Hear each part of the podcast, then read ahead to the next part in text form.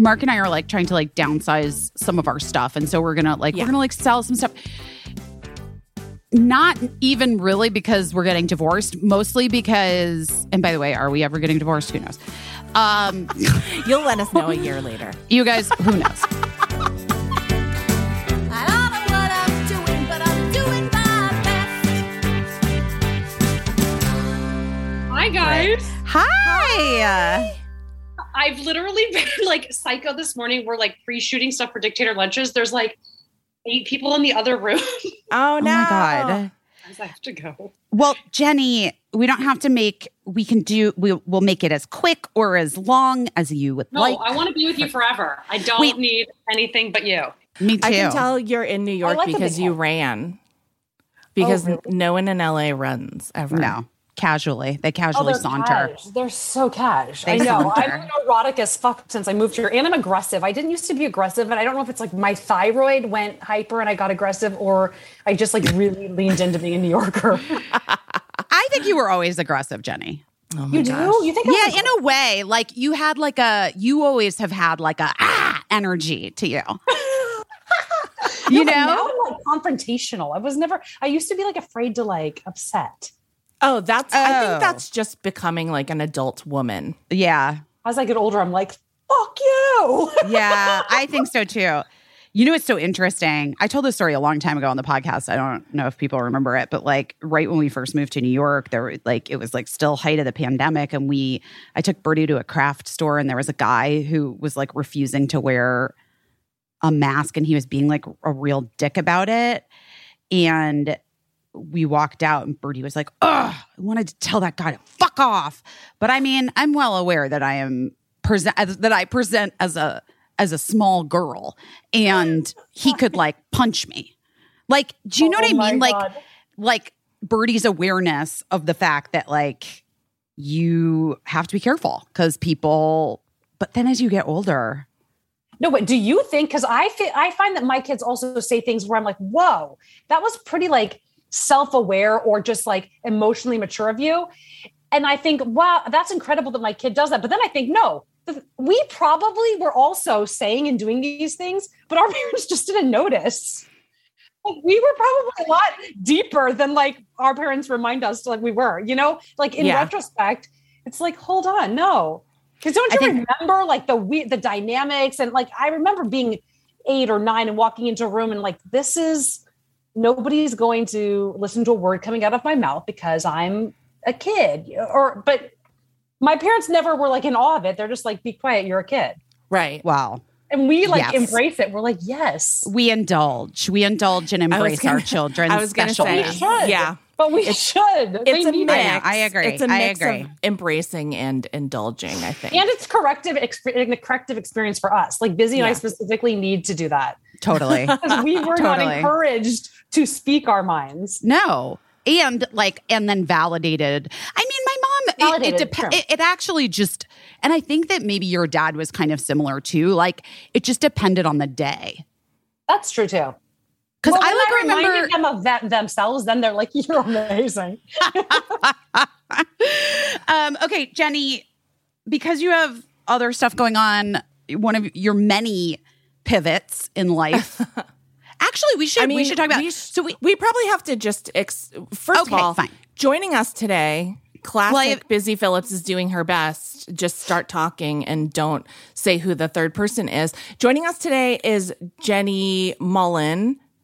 Um, wait, do you go by Jenny Mollen Biggs or Jenny Mollen? Because Jenny there's- Mollen, There's Jenny debate. Mollen. Jenny Mollen. Jenny Mollen, and uh, she has written a new book, a new She's novel, written several books, but she, Several this is her first novel a novel that Busy and I read that we really called love, City of Likes City of Likes, um, that I'm obsessed with. which I think if you're like if you follow Jenny or you follow Busy or maybe even if you follow me, I don't know, you'll be interested in the subject matter of the book.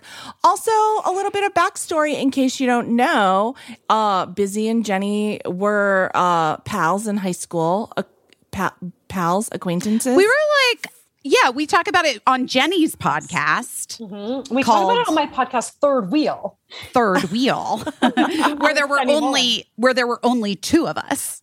well, our sound guy was the third wheel, and by the end of it, you could tell he was like, "Holy shit! This Oh my God. get me out of here!" But we talk about the- our long storied relationship and friendship and like rivalry and, you know, being sort of like pitted against one another in what was essentially, I mean, it's not exactly a small town, but like in our high school, being Yes. like the two blonde girls that did theater Yeah. and then having people like put all of this stuff on us and then how we fed i mean i fed into it we both kind of did for a while You know, it's weird, Busy. La- After you said that to me, I- I've been thinking so much about how you said, you know, you came to town, you were the new girl, and I was in theater. And all of a sudden, when you started doing theater, like how that was like, wait a minute, that's my thing. I was like thinking, oh my God, I think I would have lost my shit. Like, I don't think that I would have had uh, like that. I understand like encroaching on like somebody when they have their thing, how maddening that could have been. And how like I and be on the other side of it, you never know why somebody else is doing what they're doing, but like how we kind of like our own narrative takes over and we can't help Totally. but feel like something's being done to us. So I would have been like equally just so fucking like, what the hell? Um, and the other thing is too guys pitted us against each other. It wasn't even Yeah. always other people. yeah it's so true and uh jenny knows this but i'll tell you if you haven't read her two books i like you just the way i am and live fast die hot the jenny Which mollen story to do. You will, I have no doubt. Um, which are more memoir, they are memoirs and they chronicle her upbringing and some of her time in Scottsdale. And then I'm in the second book as Hollis, Yes. aka it's me. It's Um, when Jenny has her first kid. Um, but I didn't know, even though Jenny and I've known each other since sixth grade, I like mm-hmm. didn't know so much about her life and her own struggles, mm-hmm. like when we were kids and teenagers. And of course, you know, guys, if you've read my book or listened to this podcast for 10 minutes, like I had my own shit going on and felt like, well, my stuff's that's why I needed theater. Like I need, you know, whatever. And after I read Jenny's first book, I really had this like, oh my God. Of course, also, how old were we when you wrote when that book came out? 20 something? When I wrote it, like Late just the way I am, I was 33 when I wrote it. I was uh, like, it came out, I was 34, about to be Okay. 35, or Well- maybe I was, maybe I just turned, I'm not sure, something like that. But you hadn't had Sid yet. I had ju- just had Sid because Sid was born in February, and the book came out in like May or June. Right. But I had read the book before Sid, you Yes. had Sid. Yes. Because I remember feeling like, and we talked about this on her podcast a little bit too, Mm-hmm. but I remember feeling once when Sid was born and I had read the book and I like had this whole other like understanding of how we both were dealing with trauma in our the only way we could. yes. Um and I do think there's just like so much like patriarchal fucking weird bullshit that like Yes. gets put on especially young women. Yeah. It, it just is because we're just like taught that there's all the room in the world for many different men and then like there's only room for one girl, yes. you know? but I just I remember like that was such a revelatory moment for me in our friendship and I just was like I love her and I like want to go back in time and be best friends and like join forces and like Yeah. create some amazing stuff. But anyway, all this to say, guys. But yeah, it's like that that that saying, uh, you know, a, a a villain is just a hero whose story hasn't been told, and it's like, God, you know, I've been thinking about this person as being like my enemy or my nemesis, and then you see you hear their story, and you're like, we had so much more in common than So much more. I ever realized. Yeah. All that to say, our lives have continued to intertwine in ways So that are ways. wild and weird, which brings us to this moment where I've now I now moved to New York and like listen, when I had COVID, Jenny and her husband dropped stuff off at my door. Like they were the you know, like I just that was the sweetest, nicest, kindest. Um, but I was really excited about City of Likes and uh guys if you don't know it's a it's a novel and it sort of takes a look at deals with like the social media influencer world a bit and also like finding your own voice and coming into your own and also it's just like really juicy and delicious and good. Um but i remember like i was like even when i just heard about it from you posting about it or talking about it i was like oh no. Um is this, is she going to make fun of me for being an influencer in the book like i was how many people are you friends with that were worried about it Oh my God, everyone I knew. I mean, you know, that's one of the things that I always have tried, like, strived to do, both in my comedy, you know, and also just like in any writing I've done anywhere, whether whether it's like about stories about my kids or about like, you know, my parents. I always try to make myself like I'm super self-deprecating and I there I have so many. I could pick myself apart for days, so I never would like come after anybody or like try to make some sort of sh- social commentary on something that like I wasn't also guilty of.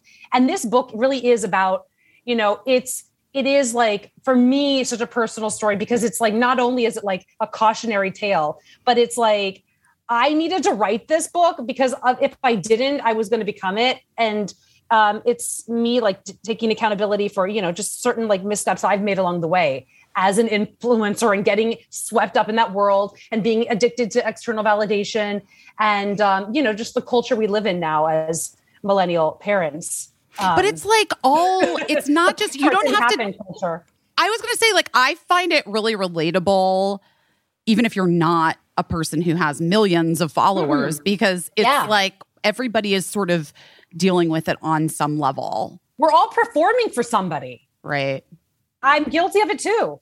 Even when you think you're being honest, it's like it's still, you know, there's something that's a staged act on some level, and and not that, that that's bad, but it's just like to be aware of it is so crucial because otherwise, I think our kids are gonna, you know, set us down in therapy one day and say, "What was so damn important on your phone?"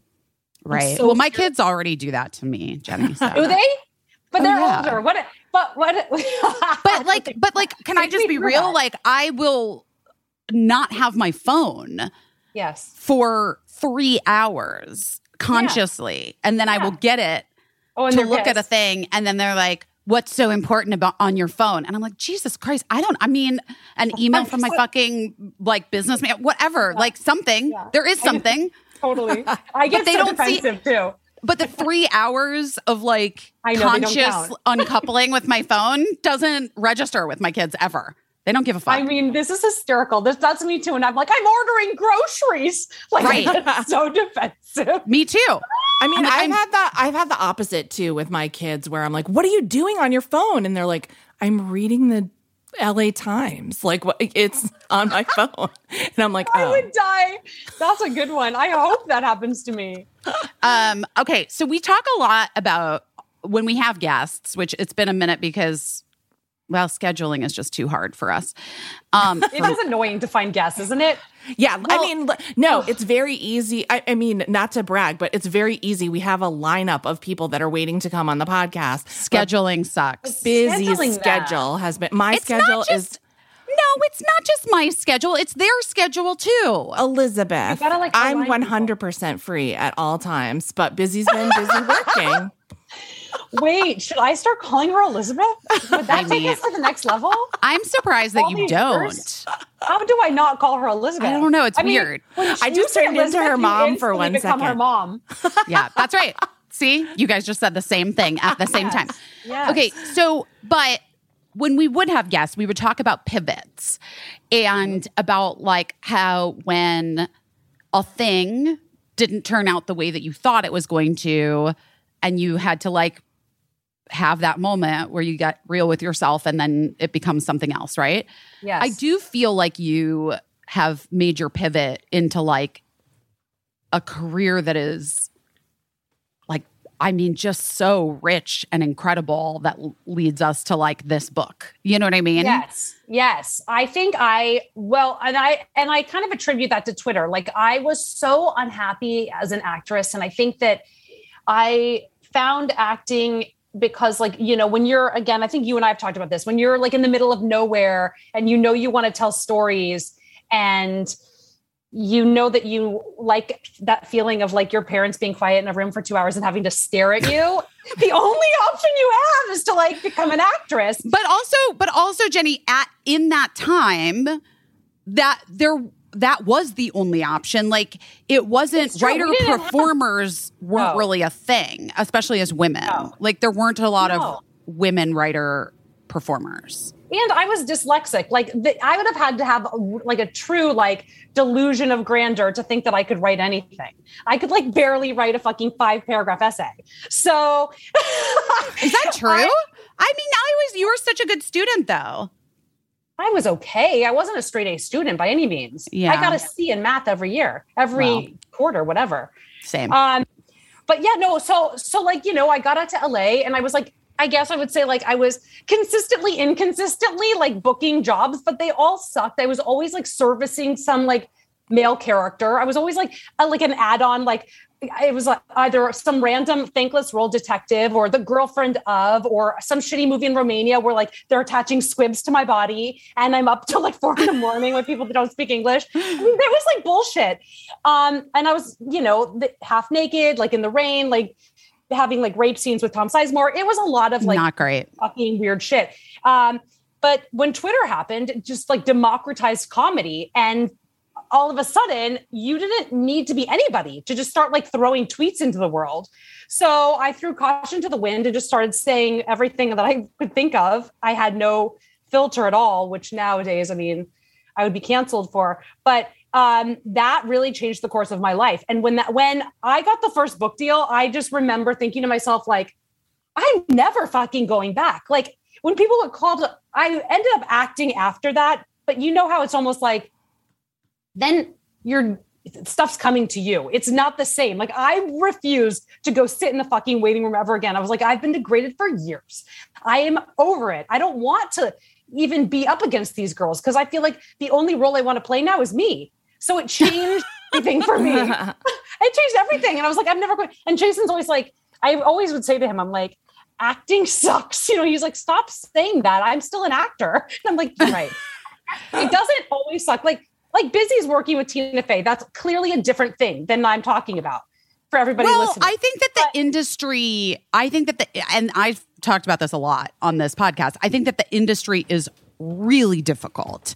And I think Jason would agree with that. And like, Yes. because he also has been doing this since he was a kid. And like, and even as it's shifted and changed, it still is a little bit just kind of like what it is. And Yeah.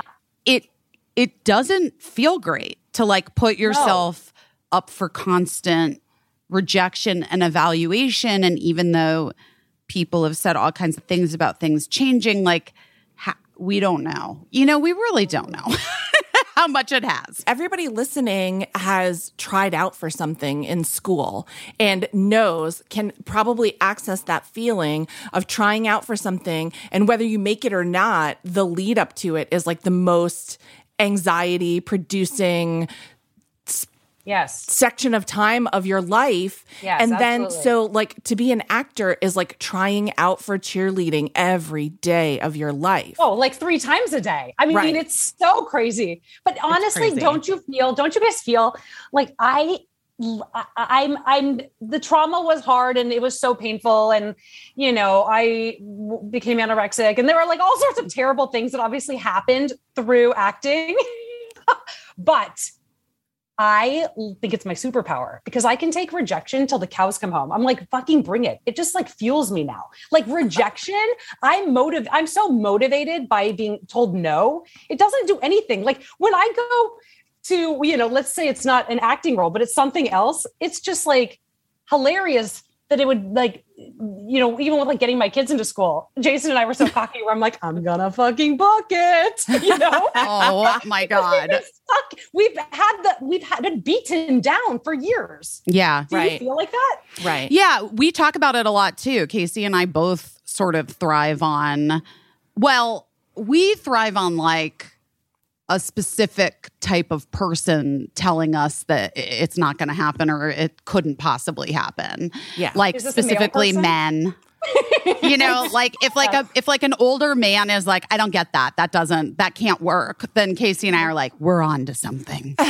Yes. and we'll like I we'll find out how it can work by the end of the day. It's Right. so Yeah. weird. I mean, Jenny, my most I'm I'm not the kind of person to like go around quoting myself. I hate when people um screenshot their own tweets and post them on Instagram because they're so in love with what they said Hilarious. That's so good. But my most favorite thing that I've ever said to someone who was like rejecting me in a moment and I was like, "You know I've been condescended to by much more important people than you, right?"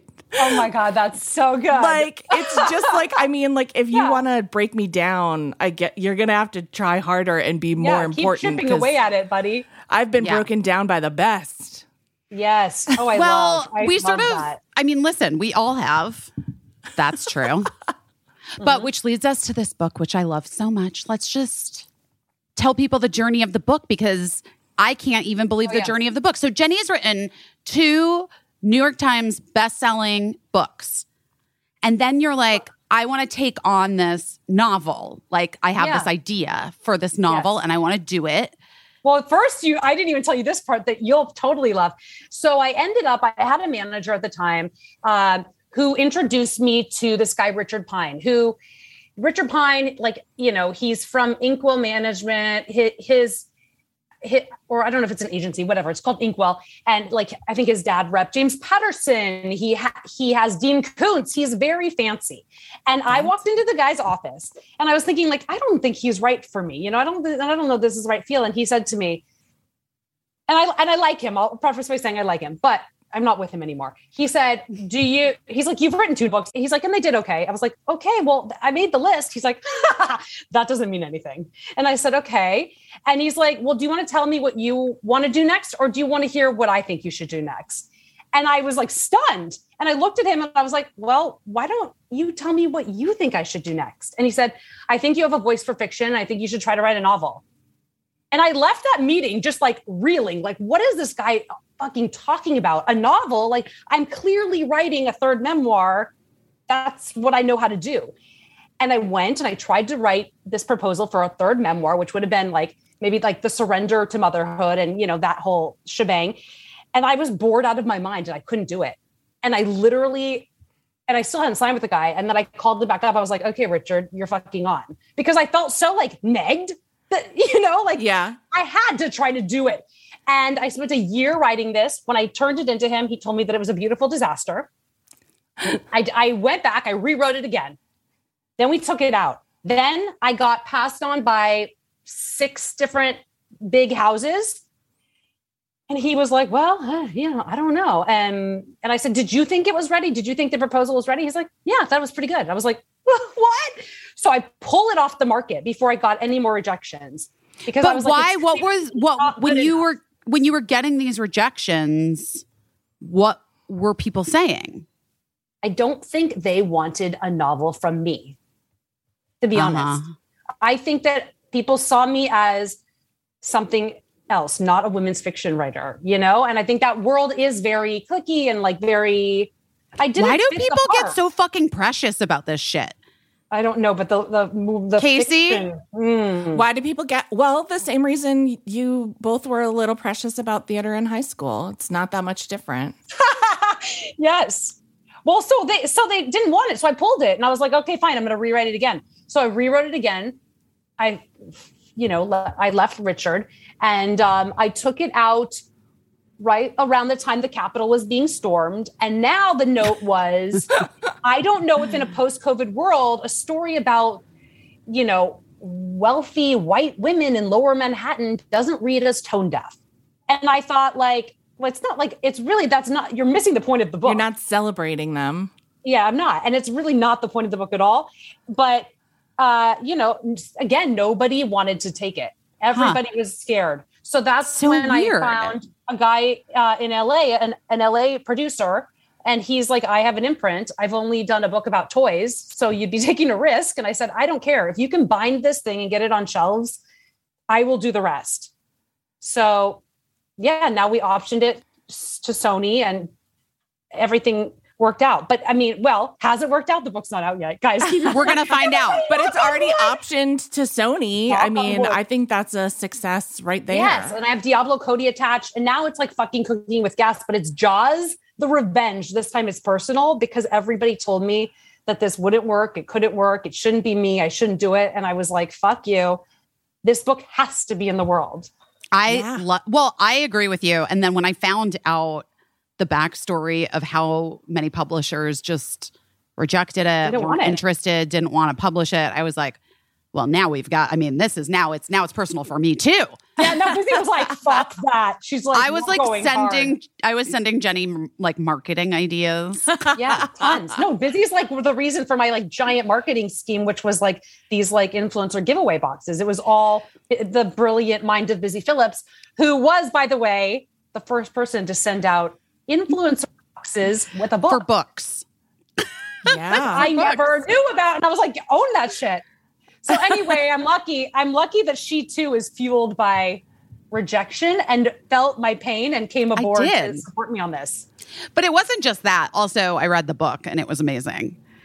Thank if I had read the, Jenny, if I had read the book and it kind of sucked, I would be like, you can still be good on my luck, podcast because we're friends. Jenny. But Yeah. like, but I wouldn't be, I wouldn't be doing all the things that I've been like, put, like want it to succeed. It's so hard. and I just feel like, I just feel like also you and I both have Casey definitely also joins us in the club of like women that other people underestimate. And like, there's nothing better than someone underestimating you and then being able to like hit them.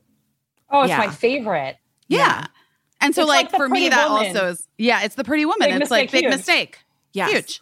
Well, Uh-huh. Jenny and I were just talking about um over DM a happy belated birthday. We share a birthday. We have the same birthday. birthday. That's You have right. the same Happy birthday. So we're both still recovering. But I was telling Jenny that I was turning 50 and how hard it was. And I, I was trying to like figure out like why the fuck it was so hard. And I honestly think it's like in terms of being underestimated, I think that sometimes people think I'm younger, which like everybody dreams of, right? Everybody Yes, dreams of it. yes. Um, that either I look younger or I sound younger or I act younger than my quote unquote age is supposed to be.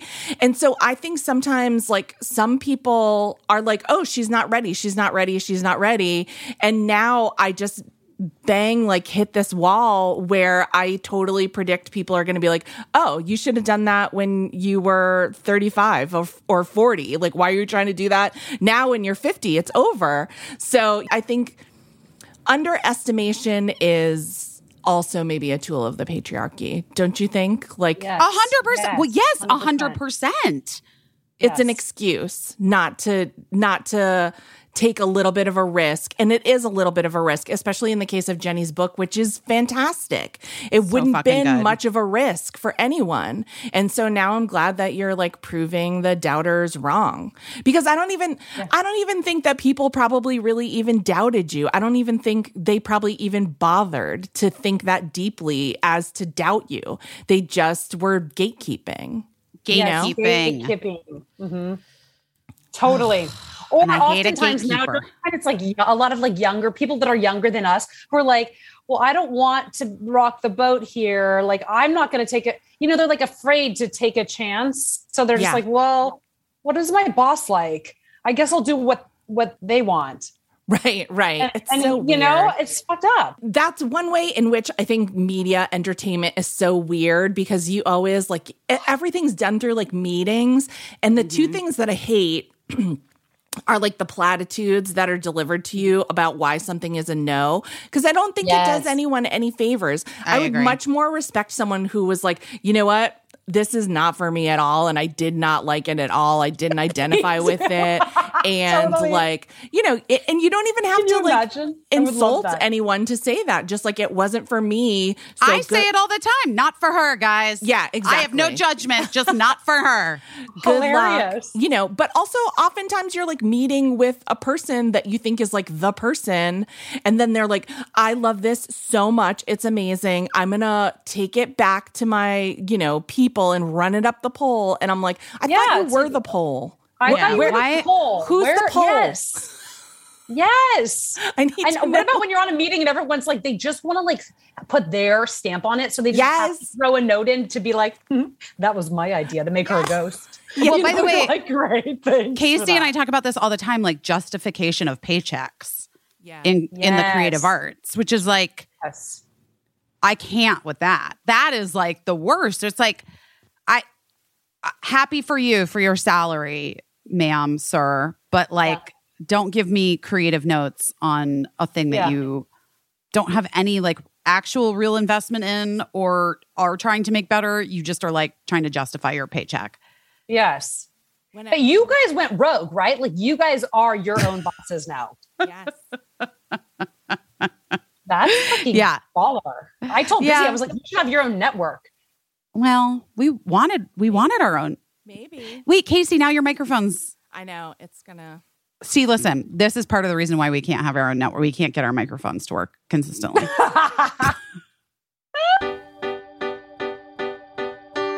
oh my God, guess what? What?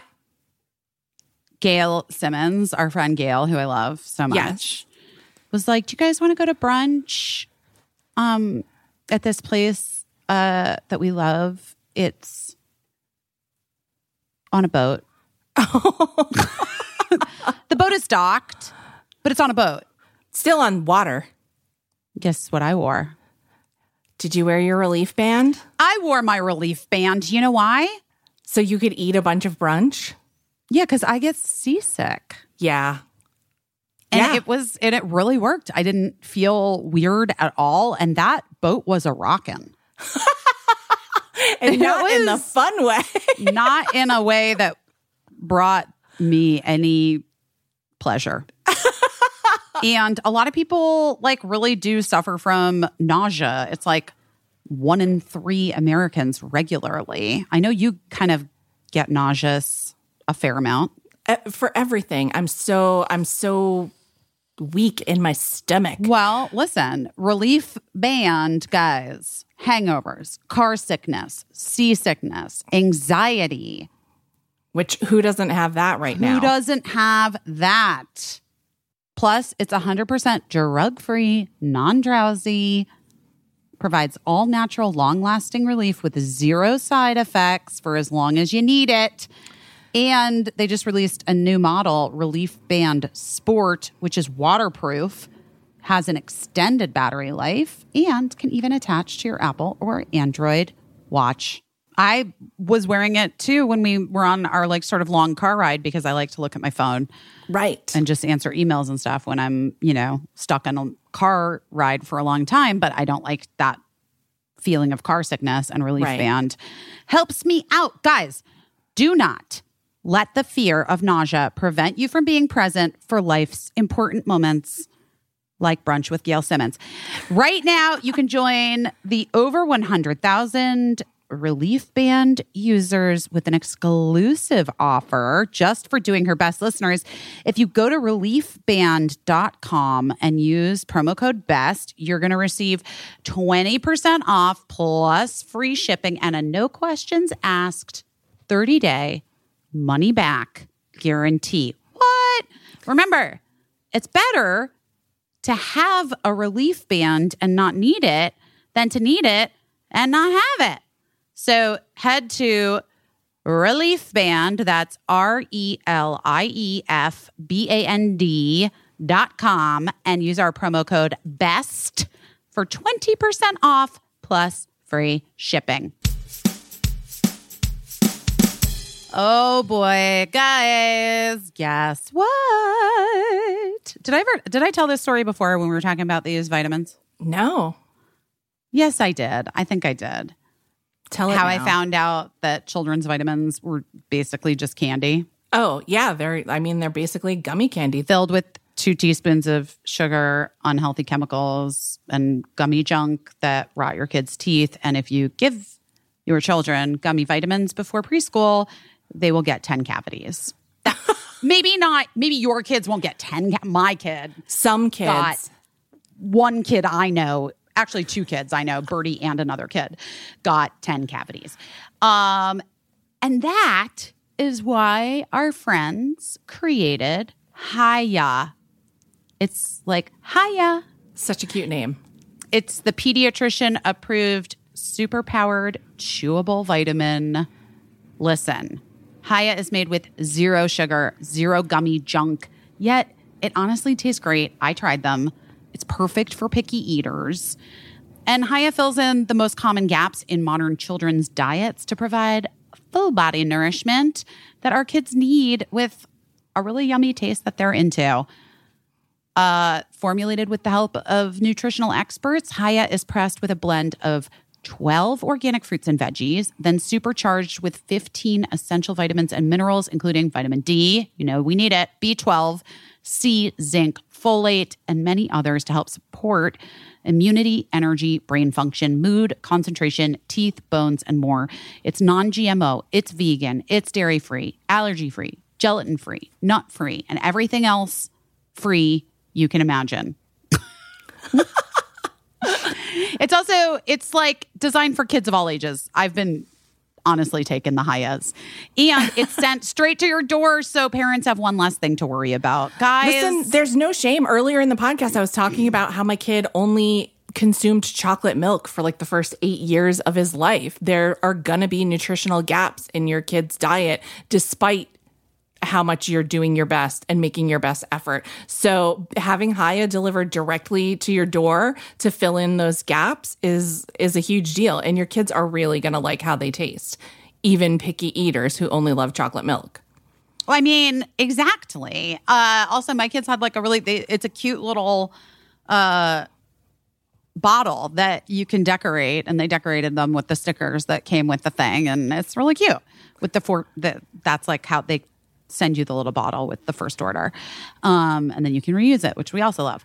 Anyway, we've worked out a special deal with Hiya for their best-selling children's vitamin. You can receive 50% off your first order. What? To claim this deal, you have to go to hiyahealth.com slash busy. This deal is not available on the regular website. Please go to H-I-Y-A-H-E-A-L-T-H hiyahealth.com slash busy and get your kids the full body nourishment they need to grow into healthy adults. Um, okay, so the book comes out. You're doing like sort of like a mini book tour, but with Yes. big venues and big people. Are you gonna Yes. are you planning on doing maybe something more substantive in the fall, hitting more places, more cities? It's hard. You have little kids. I don't have time. You Yeah, know, you I, I would have added on as many places as possible, but the problem is, one, I, I need to do, be in LA and New York for like the major press, right? Mm. And then those first two weeks are really the most important. And then, to be honest, like to be perfectly honest with you, I run out of books because what happened is they tried to push. Ingram couldn't publish. This is like so much information, but like English couldn't.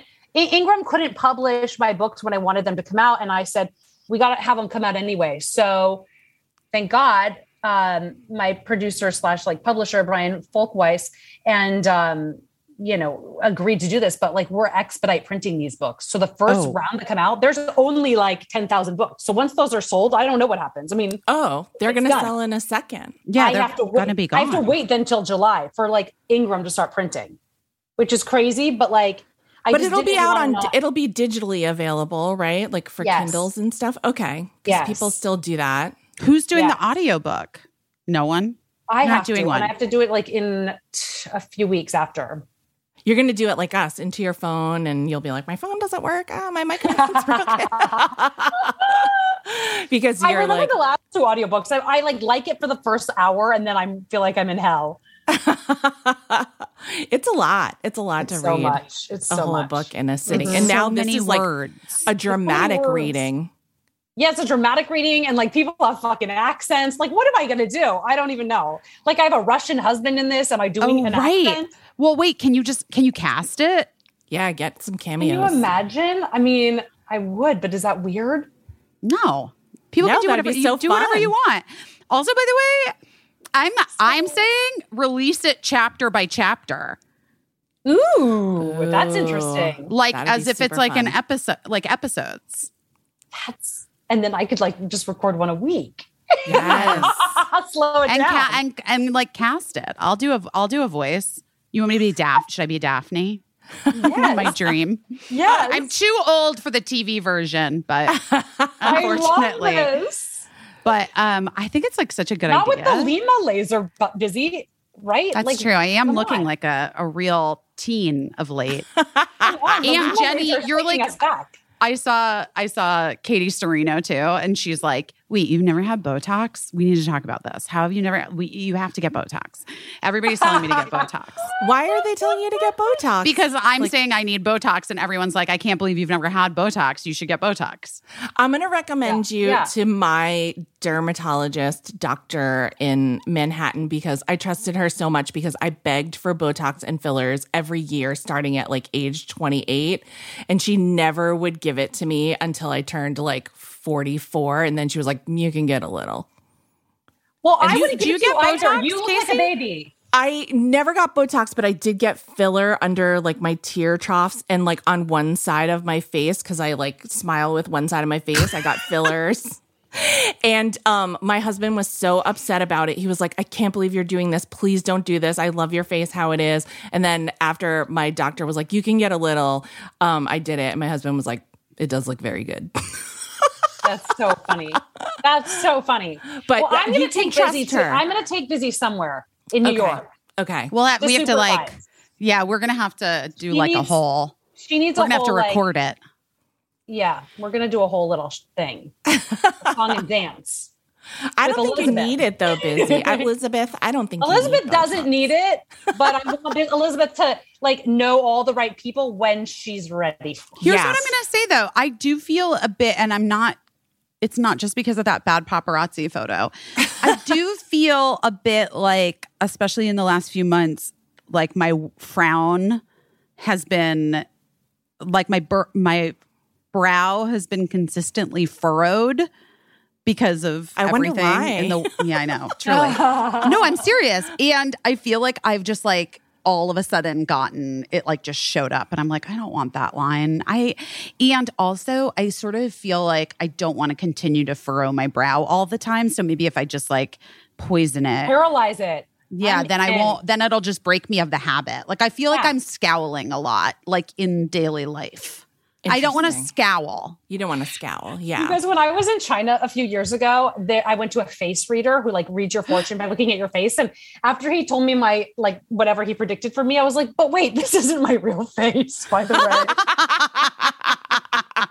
what did he I mean, and then what did he say when you said that? he goes, You're going, he's going to, you're going to, he's like, You're gonna work forever, but you're never gonna be rich. And I was like, wait, get- Wow. me again. oh my god, that's so funny. It well, was you know, funny.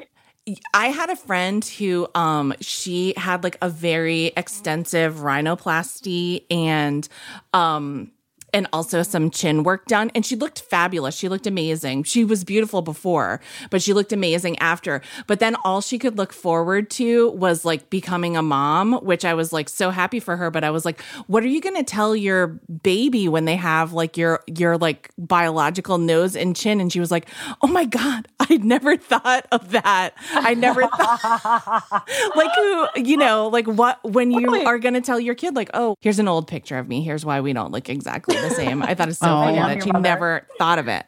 Oh, my God. That's really funny. I mean, I my children look exactly like me. yes, they really do. They really do. Your kids are so cute, Jenny. I'm obsessed. Oh, thank you. Um, okay. Also, you're doing dictator lunches, which is another weird pivot. It's such a weird pivot. That happened to me. Like I didn't mean for that to happen. That just started off with me like in my kitchen late at night, fucking around, putting these lunches together for my son. And, and Why did it why did you start to do that? So I It's- started making lunches for Sid because um, I guess I am an Ashkenazi Jewish mother and I want to like control what he's eating. Uh, you know, I, I'm like very, yeah, my parents were super like, they're like health psychos. So I grew up a little bit with it, right? But also, I feel that there's this thing that happens with, at least like I feel personally like for me as being being a latchkey kid, I have a lot of trauma surrounding the fact that my mom was never home. That Yeah. being said, I also want to be a woman who works. So I'm constantly conflicted. And this became this this this sublimation of my own guilt around working and not being there. And for me, I'm like, I get wanna it. send him to lunch with these movable feasts. I want him to have everything. It's my version of a handwritten note. You know, my like parents didn't give a fuck. I was eating cream cheese sandwiches and like whatever else I could like scrounge together to like put into a brown bag to take to school. Yeah. And so it was really important to me to like feed them like massively and just like uh, with abundance and just like as many different kinds of things as possible. And I also like I don't I don't really believe in a kid's menu because I feel like the more we dumb down eating for kids, the more dumb shit they eat. And Right. I've seen it, you know, my husband grew up in Jersey. He still like eats processed cheese. He didn't know what like romaine lettuce was until he was maybe like 24. So Does he I- I love? think Ta- does he eat worked on that Taylor ham? Yes, he eats all of this shit. And he, and, he, and he calls like it's like gabagool and prosciutto. I mean, it's like very Italian names Right, for all right. of these different like cold cuts. Um, and I didn't want my kids, yeah, to kind of like have that going on. Yeah. Um, so that's that's how it started. Um, and then yeah, I just because I think like the writer in me, I just had to tell a story with it. And I just started like coming up with these like crazy descriptions.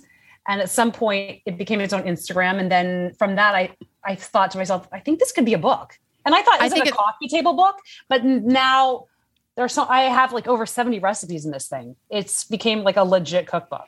I find it very inspiring, guys. If you haven't seen the lunches that Jenny makes for uh, her son Sid, they're really awesome, and um, I would like you to make them for me too. Um, but you know what's funny? When we brought food over to you that day, when I brought you the bread, I made you a dictator lunch, but then I didn't think it was good enough, and so I didn't send it. I would have loved it.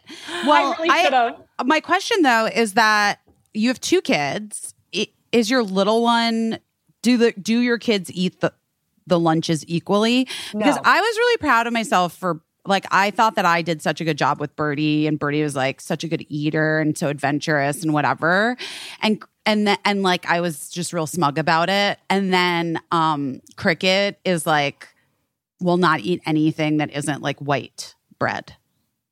Yeah, Lazzie's harder. Laszlo's way harder than Sid. Yeah. Oh, my second younger son kid. was harder too. My younger son, all he wanted to eat ever was chocolate milk for the longest time.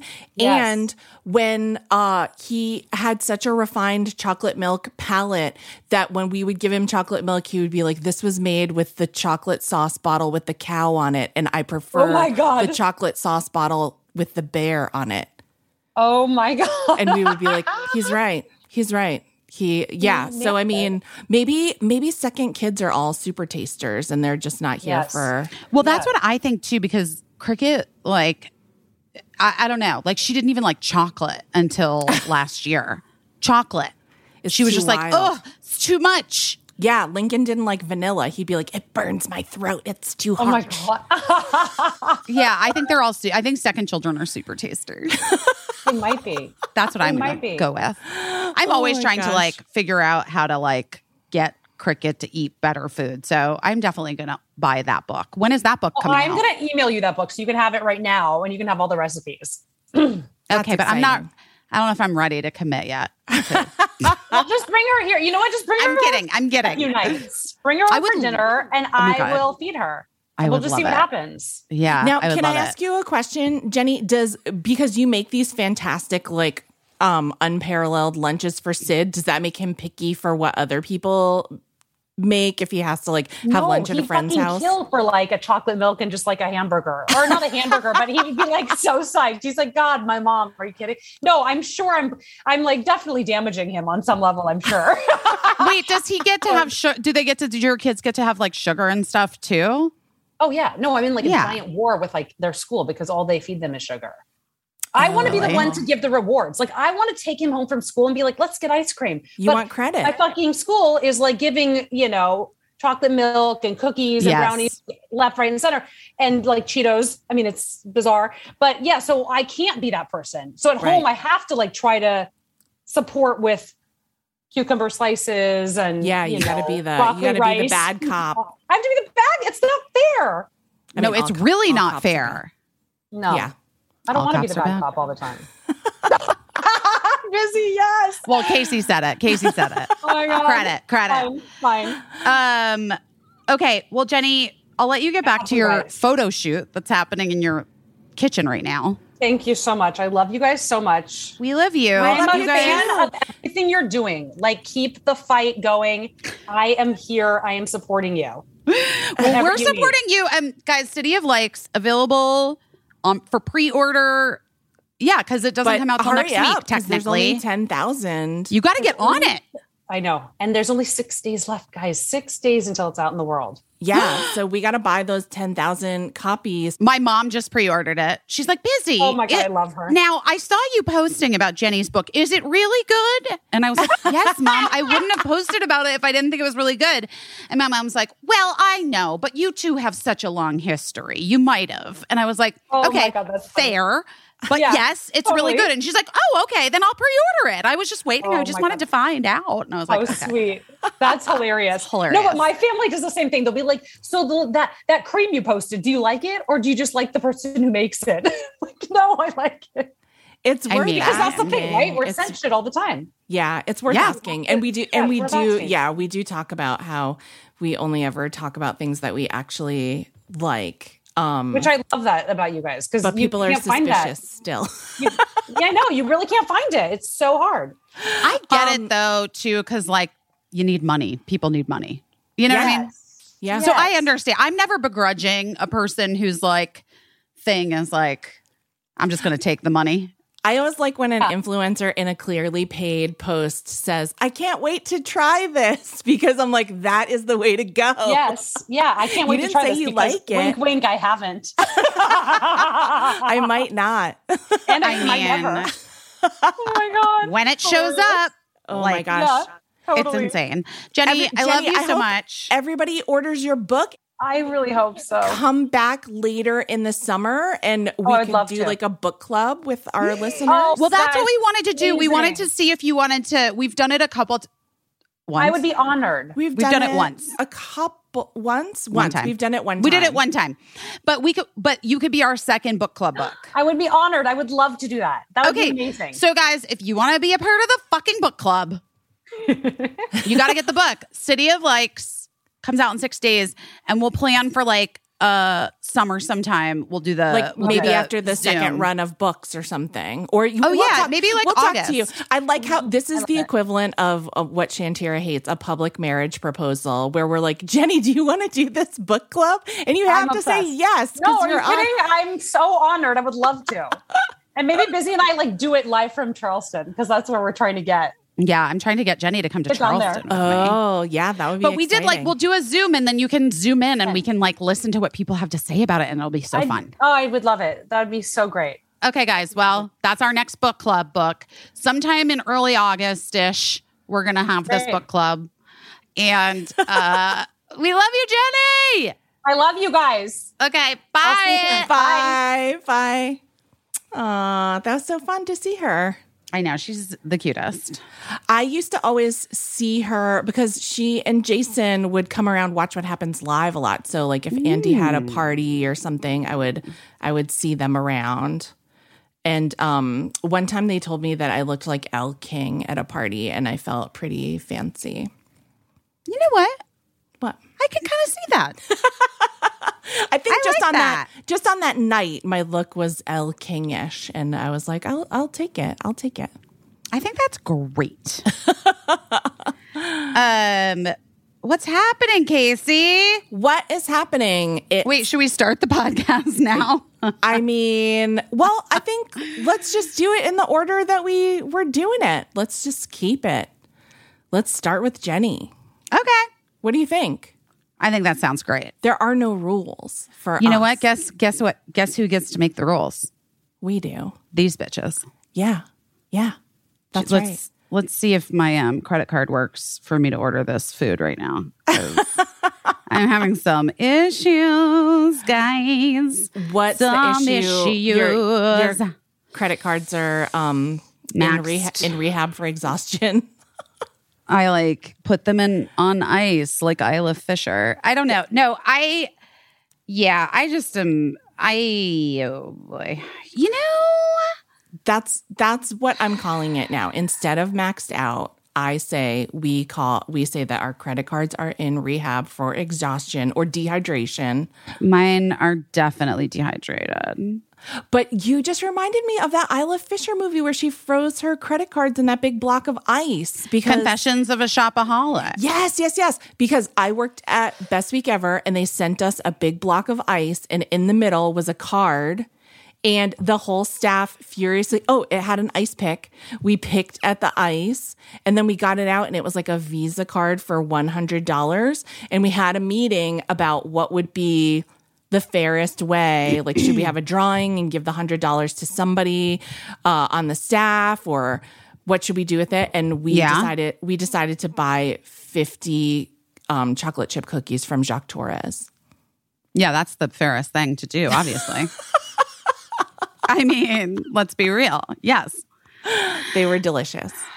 God, that sounds good. Have you ever gotten cookies from Jacques Torres? No, have not. I Oh because you know I was um I was really into that other place. What's the place that I loved? Lavaine. Oh, Levain. Levain Yes. I haven't had that cookie, but I know people really like it. But Here's about here's right, what I'm we know Jack about Torres. Jacques Torres is that um I hope they still do it this way. When you go in and get a cookie, they have like an old school like electric griddle behind them and they'll warm up the cookie for you before they hand it to you, which is delicious. All the chocolates there are delicious. And one time I went there with my friend Adam Wilson, hilarious Canadian Adam Wilson, and um Jacques Torres came out from the back Jacques Torres himself, the chocolatier, and he was drinking a Bud Ice um, in a blue bottle and just going around talking to people, and we were cracking I up. see them. Jacques Torres's Jacques Torres. Oh, famous chocolate chip cookies. you know what I'm going to tell you? Wait all Mm-hmm. summer, wait until autumn, go in, get Mm-hmm. yourself a cookie and a hot chocolate. You will absolutely get sick, but it will be so worth it. It will be I the can't. best okay, sick I'm stomach say you ever had. controversial. what? I don't love hot chocolate. What? Wow, you guys should have seen Casey's face just now. She got so mad. It was crazy. I've never seen her so mad I at didn't me. know this about you that you don't like hot chocolate. I don't like it. This It's one you much. might like. Do you um you know the movie Polar Express? And the number hot chocolate when they talk about how good the hot chocolate is and you're like that sounds better than the regular non-magical hot chocolate that we have Yeah. in real life. Jacques Torres hot chocolate I think is probably the closest thing in real life to the Polar Express description of hot chocolate. Well, all right, fine. just try it one time. You know what? Get it for one of your kids and just have a sip. I just feel like it's that's it. Like it's just too much. It's too much. Yeah, this is this you could only is- have a sip. this hot chocolate is definitely too much and it's could definitely one small cup could be shared between four people There's this stuff in San Miguel de Allende when you get churros y chocolate, and it's Oh, this yeah. like drinking chocolate they call it. Yes. and it's too much. yeah yeah i get that i get Too that Too much. You know what i'm not even like this is so controversial in my house but i'm not even like a super super chocolate fan like i would prefer apple pie to like some chocolate dessert right. or Just whatever Calm You know- down then. I I'm just saying, you know, but this there Jacques Torres's chocolate is it's legit. a chocolate chip cookie anytime for me. Anytime. Mm. Any day mm. of the week, anytime, anywhere, any place. You know, I loved those Le Pain Quotidien, like giant chocolate chip cookies because they were like crunchy on the ends and kind of soft in the middle. Yeah. So you got both. Yeah. Get you a chocolate chip cookie that can do both. You know what I mean? Oh my gosh. So, uh, um, yeah. Cho- so we have our chocolate plans for fall. We have our book club But- plans for late summer. Yeah, I don't. I think we should do it like in August. I know Jenny's. I know Jenny's going on vacation. Whatever. We're gonna work it out. Gonna work it out. We'll work it Gonna out. Work it out. Um, wait, can I tell you something that just happened? Yeah, tell me what happened. Oh, well, I got um, uh, I got this like thing, um, an email like um from a brand, yeah. a brand that I have ordered from, yeah. And I am the email. You're the like advertisement? Correct. That is so weird. From an Instagram post that I posted that I I mean I bought the bathing suit. It was not for free and I just posted me in the in it. bathing suit. Yeah. I actually didn't tag them because I just didn't. But well, okay. The reason okay.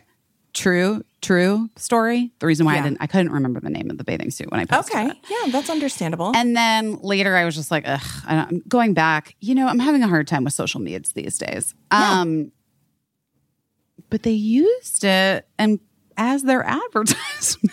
Without asking. They did not ask me and also at least reach out and be like, can we send you some bathing suits? Do you know what I mean? Yeah, I feel like that is So I'm a little like, I, I don't know. I don't know. it's a little gross. Did I ever tell you about the weird thing that happened with Gillian Jacobs? no. Okay, one time I was out to dinner in New York City and I did that thing where I saw Gillian Jacobs. She was eating at the bar and I did that weird thing where I thought I knew her. And I was mm-hmm. like, I went to say hi, and, but then I stopped myself because I was like, I don't know Gillian Jacobs in real life at that point. And she was like, Hi. And I was like, Oh my gosh, I was about to say hi to you because I thought that I knew you, but then I realized that I don't know you. And she said, I know you. You're the producer at Watch What Happens Live. I was on the show. And so I was saying hi to you. And I was like with another friend, and we were like, just chit chatting and the other friend knew her. And then I was like, Oh, I like your boots. Those are so cute. And she was like, Oh, thanks. Yeah. Didn't mention the name of the boots, nothing. Then I got into a cab to go home, and the first Facebook ad I had was for the brand of boots she was wearing, saying, Look at Gillian Jacobs in these boots. And I was like, That's fucking weird, but not weirder than getting an advertisement with yourself in it that you didn't you didn't agree Well, to.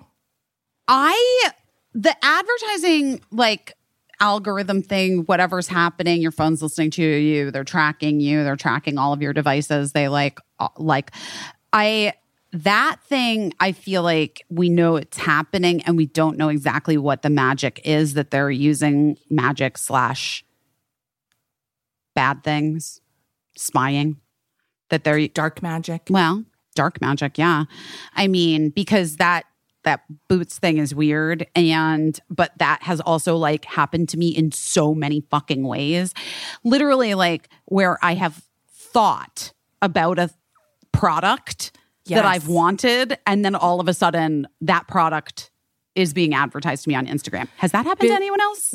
Busy. Yes. I'm not even joking. One time I was cleaning, I was vacuuming under my bed, and I saw I had stashed under my bed a product that at one time advertised on this podcast. I just saw it with my eyes. I was alone in my house.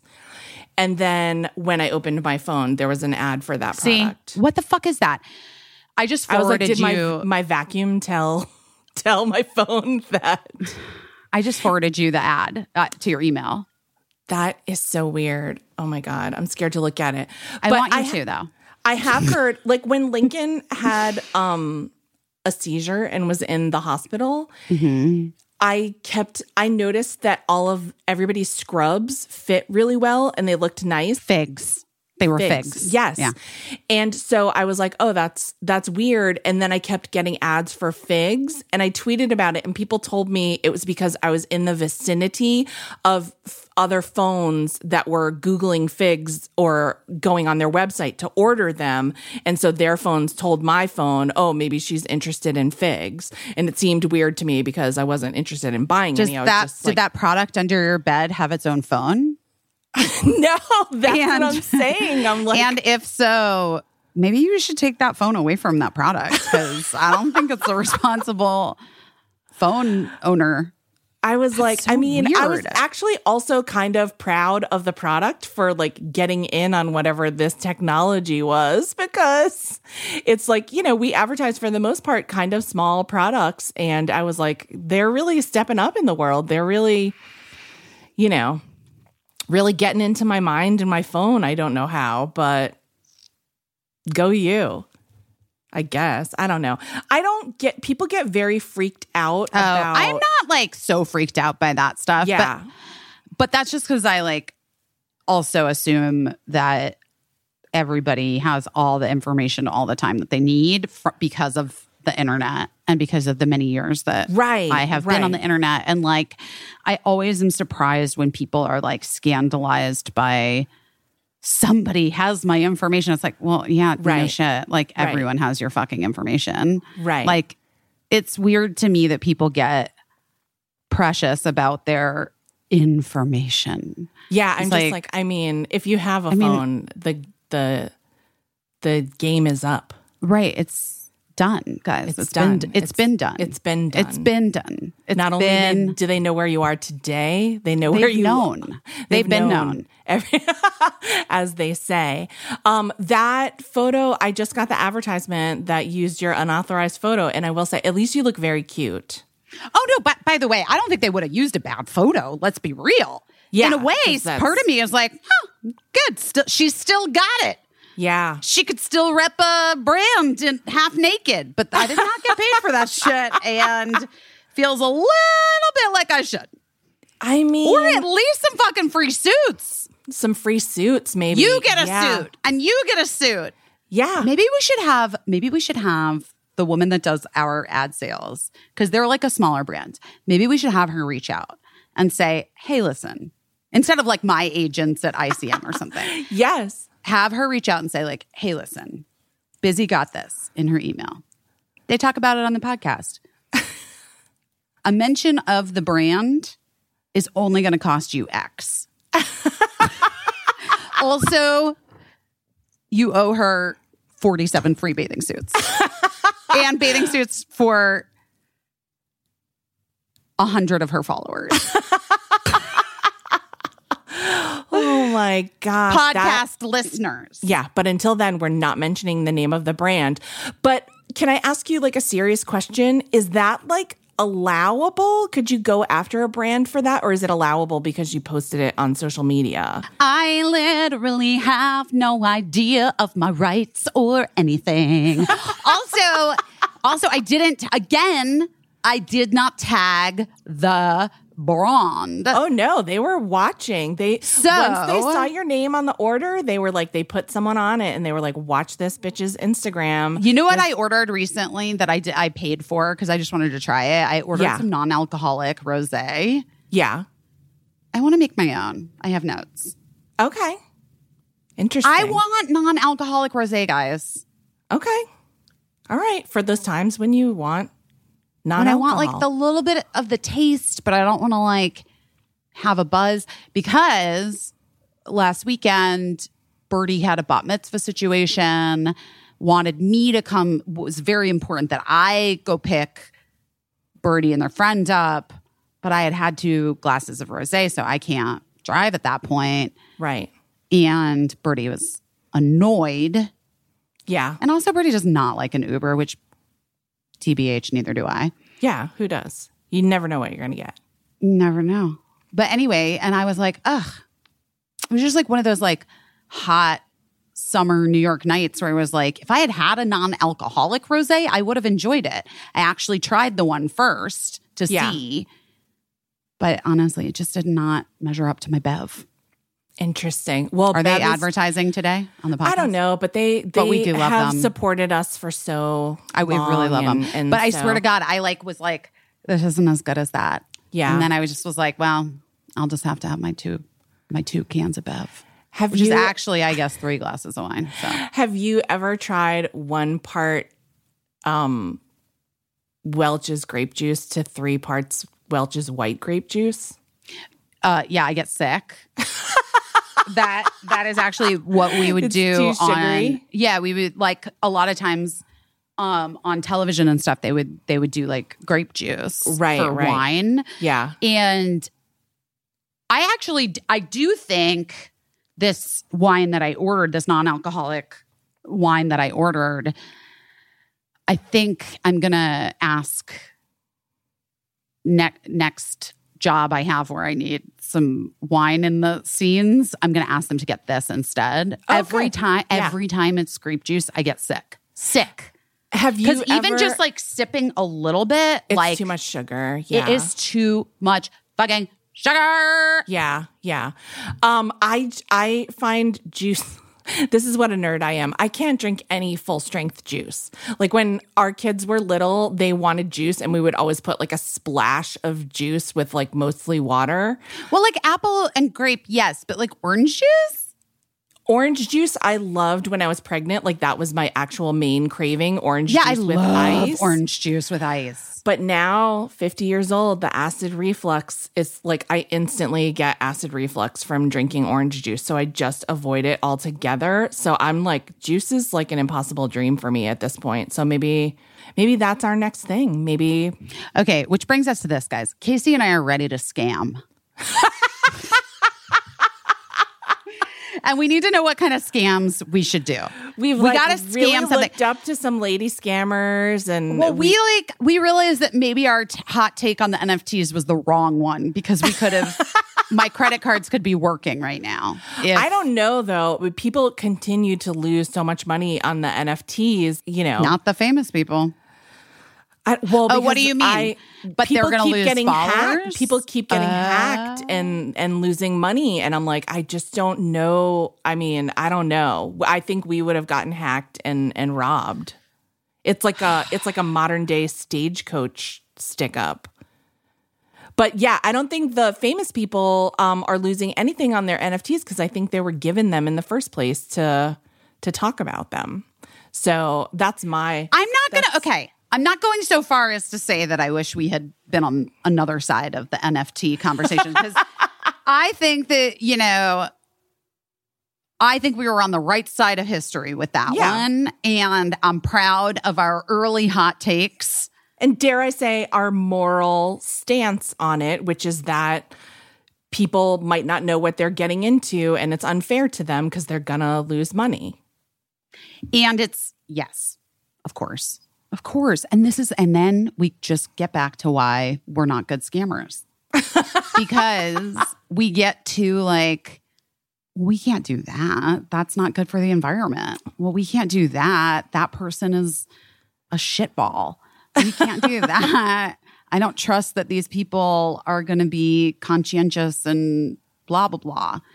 This has been our downfall, But our like moral compass so many things not are- downfall. It's been our It's yeah, I mean, we haven't fallen all the way down. We've just been No. held we've just No. been held back. just. It's just been our economic yeah. stasis. It's been our economic stasis. Yeah. However, here's an idea. Maybe we're just. Maybe we just being given a gift. Maybe. But you know, I have long thought, and listeners, tell me if you agree with this. I have long thought that Busy and I should launch some type of brand, like a product that could maybe be sold on the shelves of Target. But Busy, here's where we differed. I thought that we should come up with a line of pads, tampons, and but then Busy was like, "Well, I use menstrual cups." But I'm like, I think we could do all of this because, you know, people use different things. But my idea for a tampon is just a tampon that like works well. Um, not like the tampons in Mexico at your birthday party. What a bad time to get my period without having brought tampons. Um, all the tampons in Mexico at that resort were for very dainty bleeders. Um, and also, that resort was so full service that it didn't have trash cans anywhere. And so there was just a person that would jump out and try to take your garbage. And I was like, it's a tampon. Like, let me throw it away myself. I'm demanding that you allow me to throw away my own garbage. But anyway, this is my idea for a tampon. Just a tampon that works well, that has like a super fun applicator. So you're like shoving a little joy up your vagina when on a, on a, otherwise. Okay, by super fun applicator, what are you envisioning? Like a clown face on it or what? if you're into that, but like I think like polka dots or like, you know, uh huh. uh what what would what would make you happy? Help me brainstorm listeners. I think yeah, polka dots, some stripes, like some fruit stripe gum. Um I I like that motif. Uh, you know, just things that would be appropriate to put in your vagina when you had your period, um, but are also fun. Like I think you know, you know how when your coat, like you're wearing a coat and it's like a nice coat, but inside it has like a jazzy lining. And uh and and that's sort of fun. Like it has like a, a a cool print that is only just for you.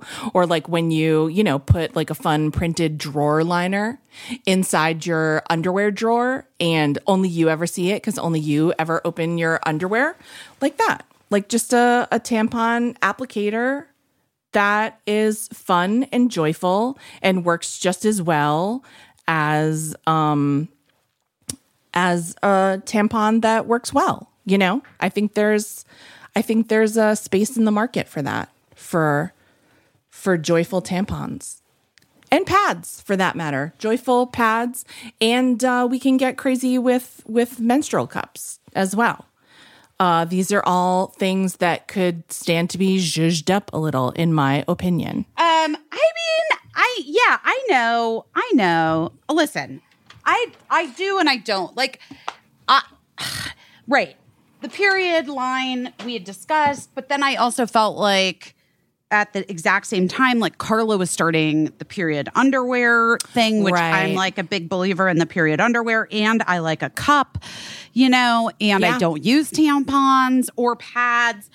Although I am all about like destigmatizing period stuff and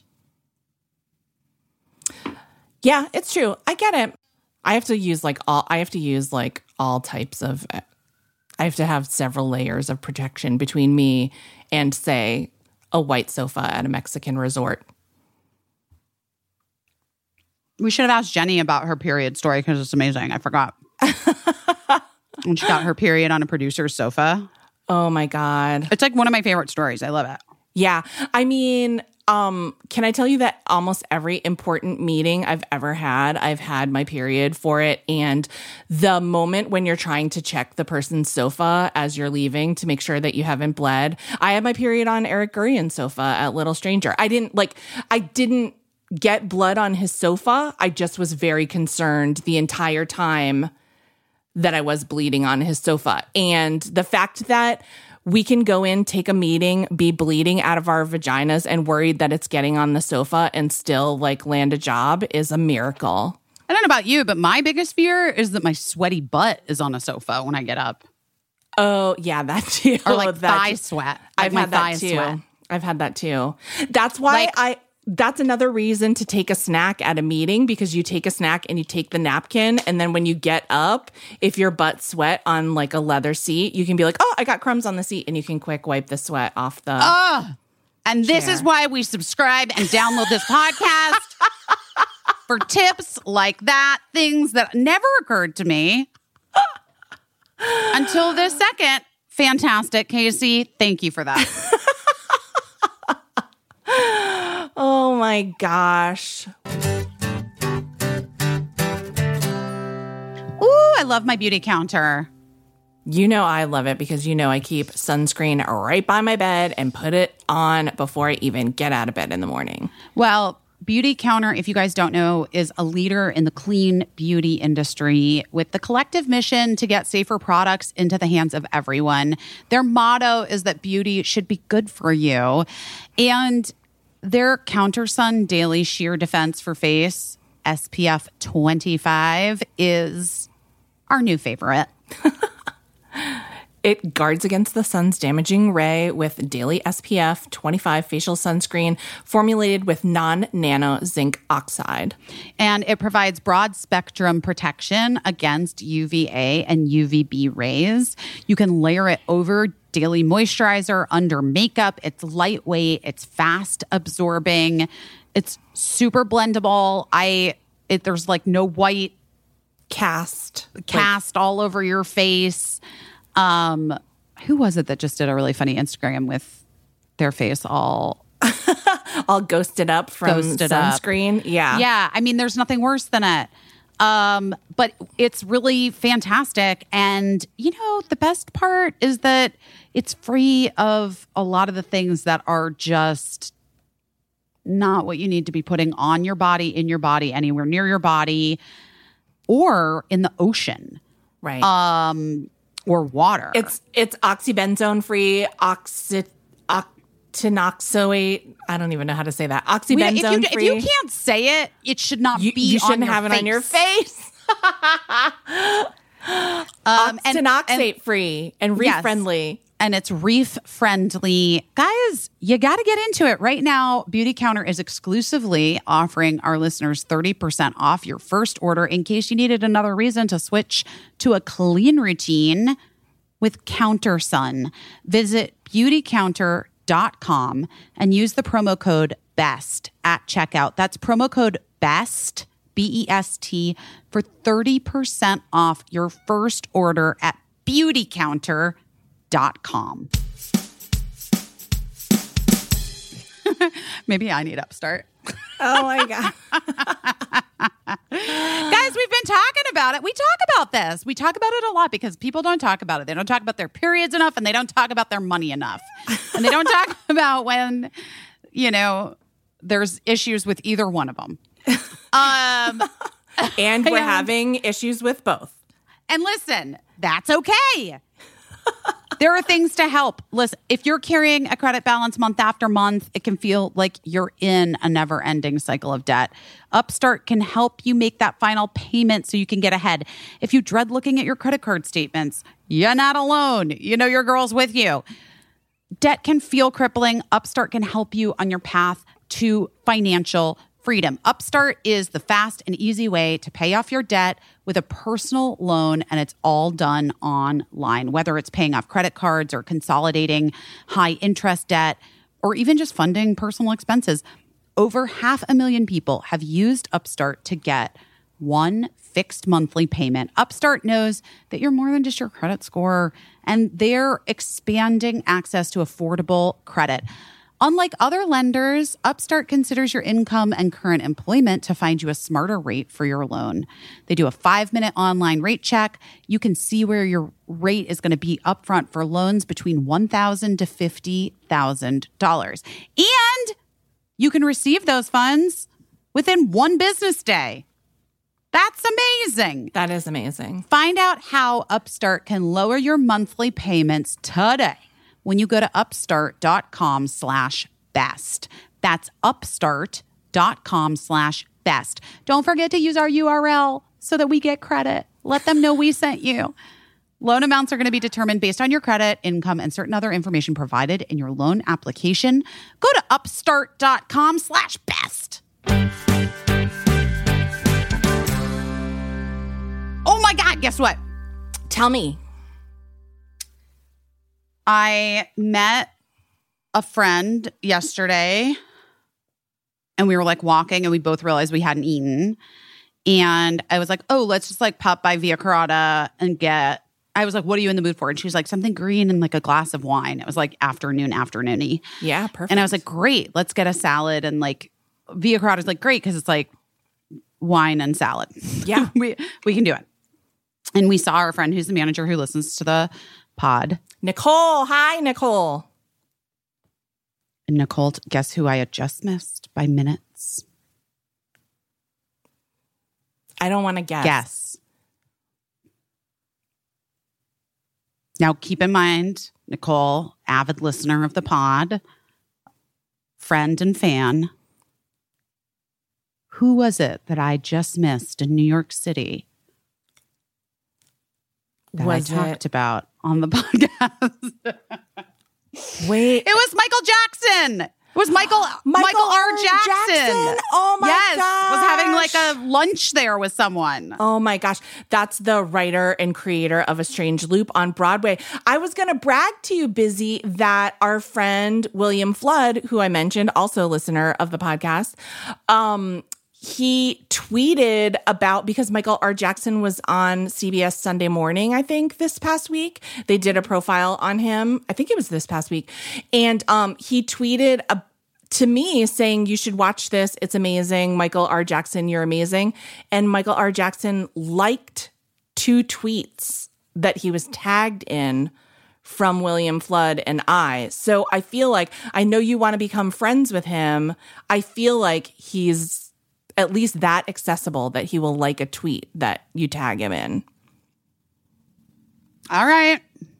I mean, I know, you know, I I know you're not like you're not about Twitter that much, but I feel like he's on there. Last week, I could not stop thinking in tweets. It was insane. I should have written them down so I could say them to you. And I was like, I just wished that I had, I don't know, like, I just was like, where can these go? Right. Oh, they should be. They should be like, um, You're like, too bad there's not a micro blogging site with a bird as a mascot. we just can't get in there anymore. I can't. It's too toxic. And like people are just like, even if I had okay. Do you this is maybe I was stoned. I don't know.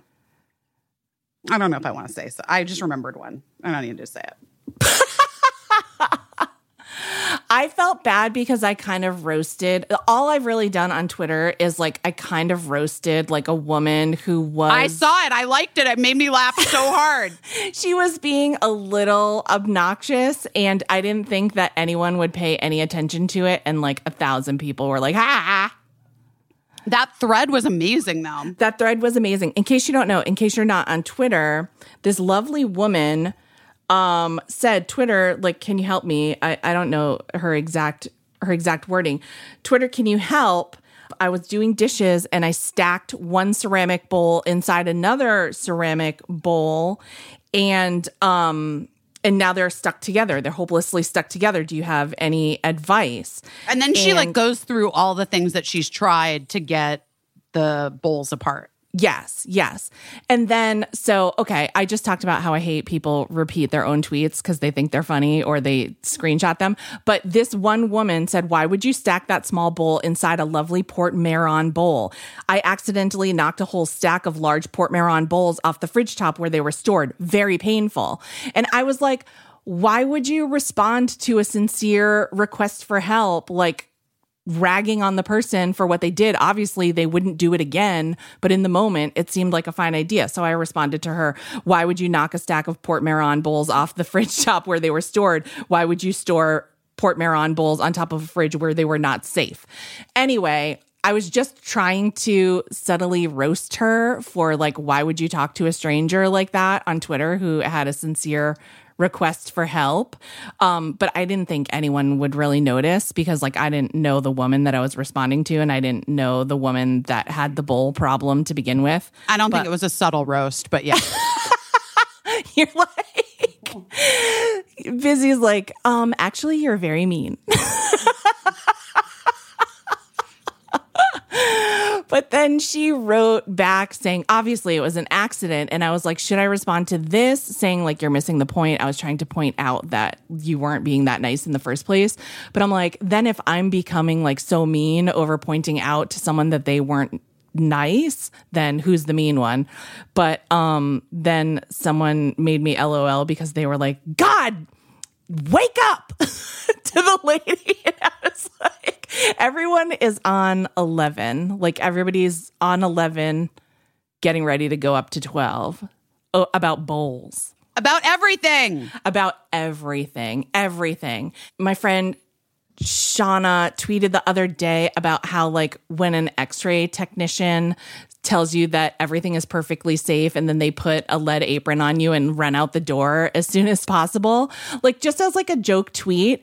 And like, so many people responded to her being like why should x-ray techs risk their life for you? And and like you know just all this stuff. And she was like oh okay i'll add this to the list of like things that i can't make like a mild observational joke about. And i am just like we're all broken we're all broken It's done. He- we're we're in a post humor world busy is literally licking the top of her salad container Well, obviously, because that's where the dressing is. and anyone who doesn't know that doesn't know me or McDonald's salad shakers from my childhood. Oh my god, I l- I miss McDonald's salads so much. Nobody makes them anymore. It's so Nobody annoying. makes the salads like McDonald's used to make those salads. so annoying. My God, the sound of the salad being shook is so um, deeply tied to my mother and like a very specific era of my childhood. But I did like the salad because I loved because I love ranch dressing. Obviously. Yeah. Um, but just that noise of my mother shaking the salads. Yeah. It's like her favorite. It was like her favorite thing to do. It's so shake those interesting. salads. That's like um maybe that's the key to the Kardashian success is that they're always were shaking salads on that show. And it and it touched a, something inside of people. I don't know if that's the secret to their success. I'm just kidding. What do we think about them? uh, What do we think about that wedding like being branded by Dolce and Gabbana? Do we even talk about that? no, I don't think so. I don't know. It just I guess I don't know either. Who cares? I was more bummed out that um, Kim endorsed Rick Caruso to be the mayor of LA. And, you know, I just think like he's already a billionaire. He already, he's not a Democrat. He's like, is saying he is one now. I don't think he is. This is like, this is so inside baseball. Nobody in the rest of the country maybe cares about who is being elected mayor of LA. But I just, here's what I feel like. I feel like if you're a billionaire and you own a bunch of great malls that everybody loves, can't that just be enough? Can't you just can't you just groove on that? And if you want to like help homelessness with your billions of dollars, like just do that.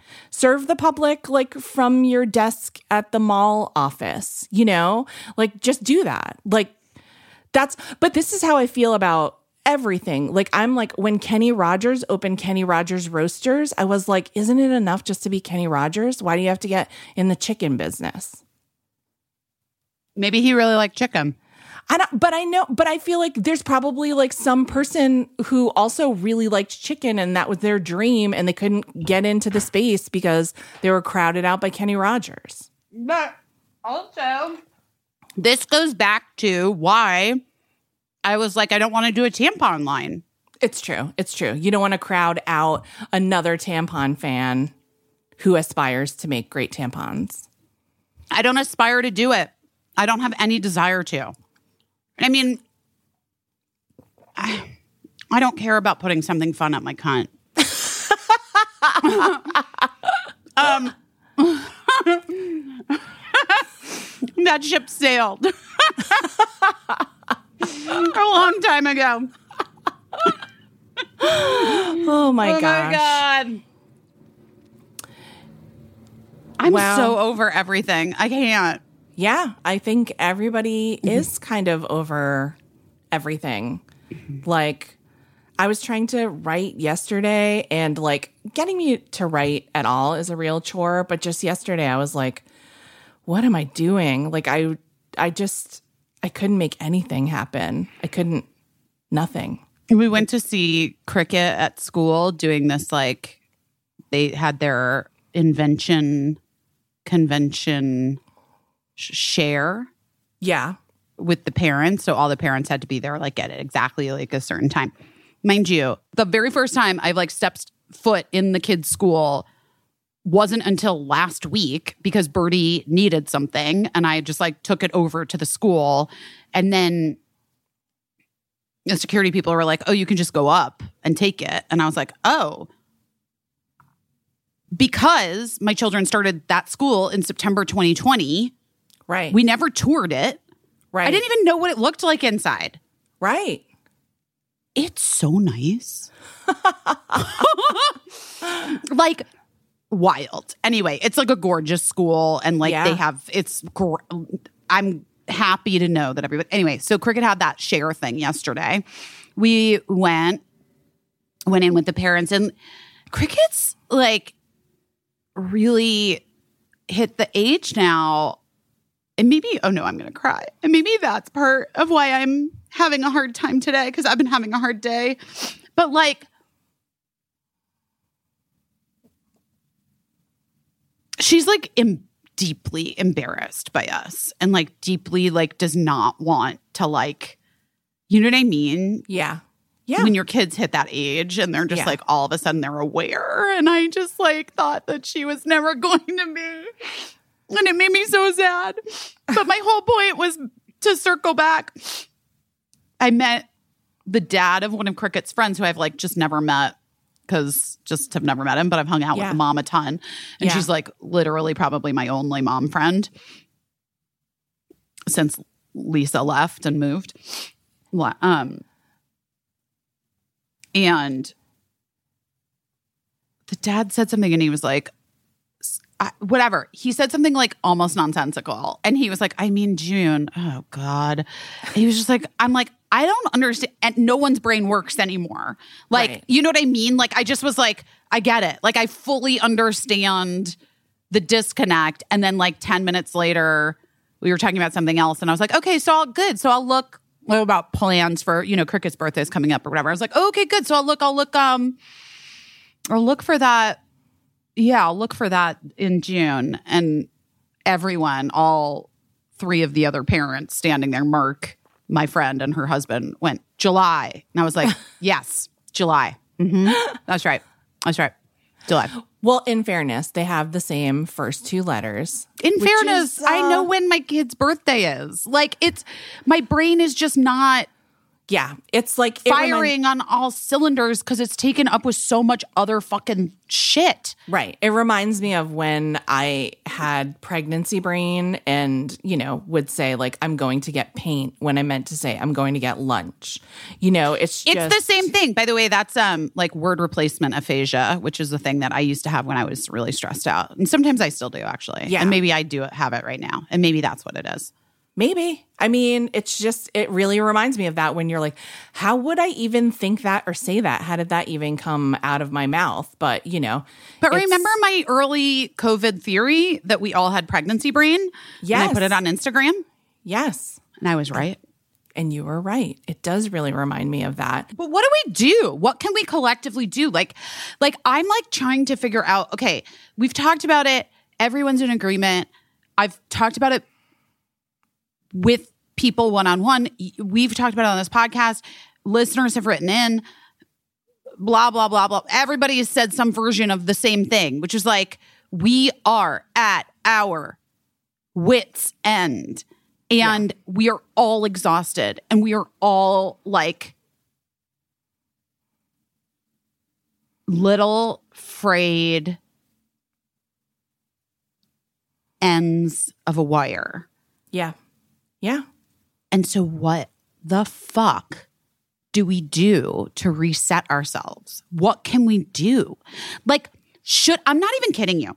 Doesn't doesn't like the Senate and Congress and shit take like July off? Don't they? Yeah.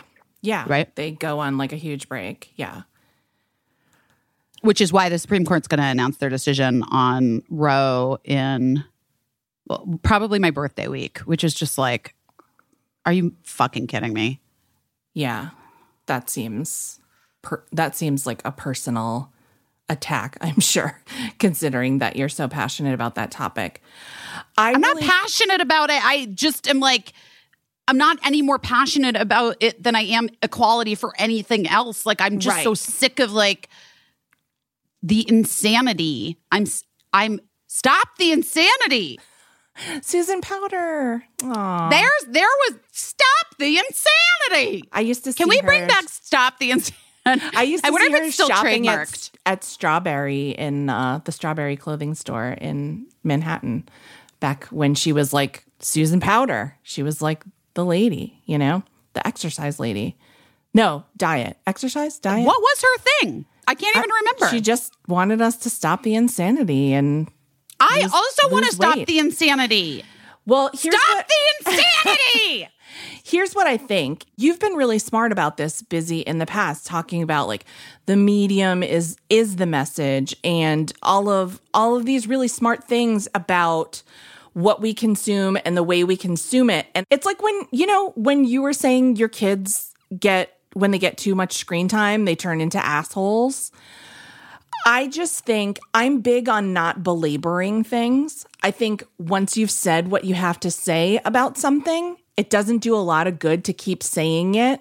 If you don't then do something about what you just said, mm-hmm. then you're just being performative. So when people belabor a point constantly, day after day online, and I see a lot of people doing that. And it and i get it. Like the, in some ways i'm like okay this person is a representative for this organization. It's their job to get this information out.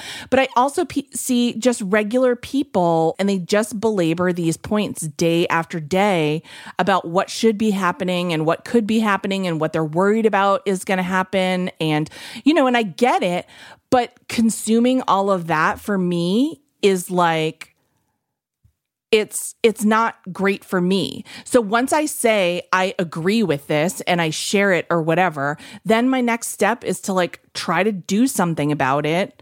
And by do something about it, I'm not saying like solve it because like if it was fucking possible for me to solve these things by myself, then everything would be solved. So like realistically, I know that's not the case. But I mean, can I devote an hour to making calls? Can I amplify this uh you know and but amplify but not belabor um can i make a donation? Do i have the money to make a donation? What can i do?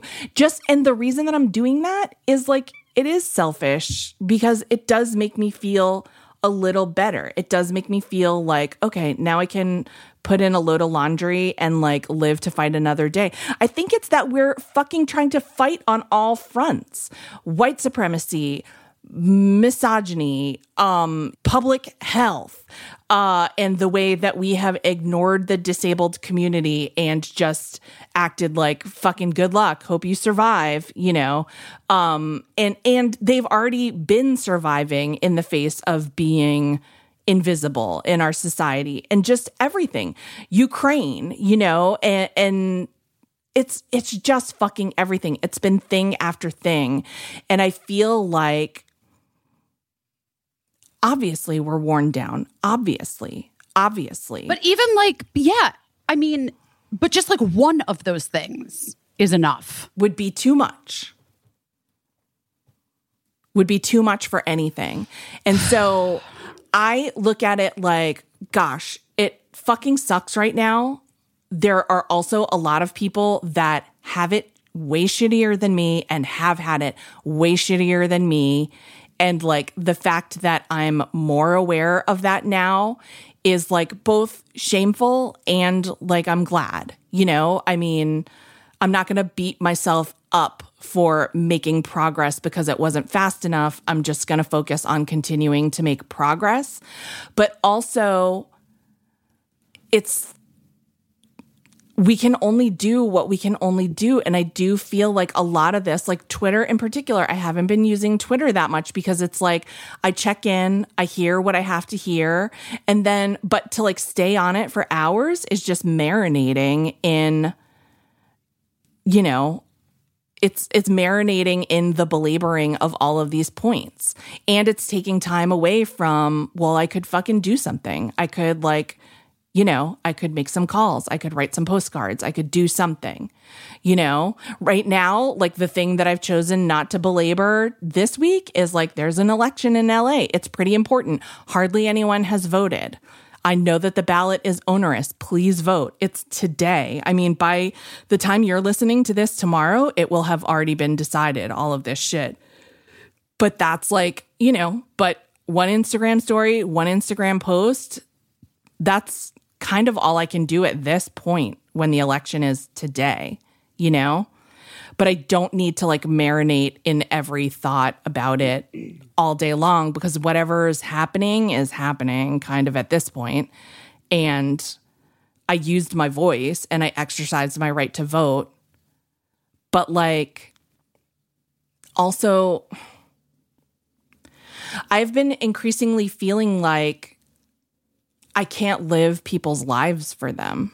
You know what I mean? Like, if I can try to convince someone that this stuff is important, but I can't demand that it be important to them, you know? And I can't, I can try to convince someone to see the validity of my argument in something, but I can't, I just can't make them. I can only try. And sometimes when you're trying at anything, you have to rest after the trying, you know?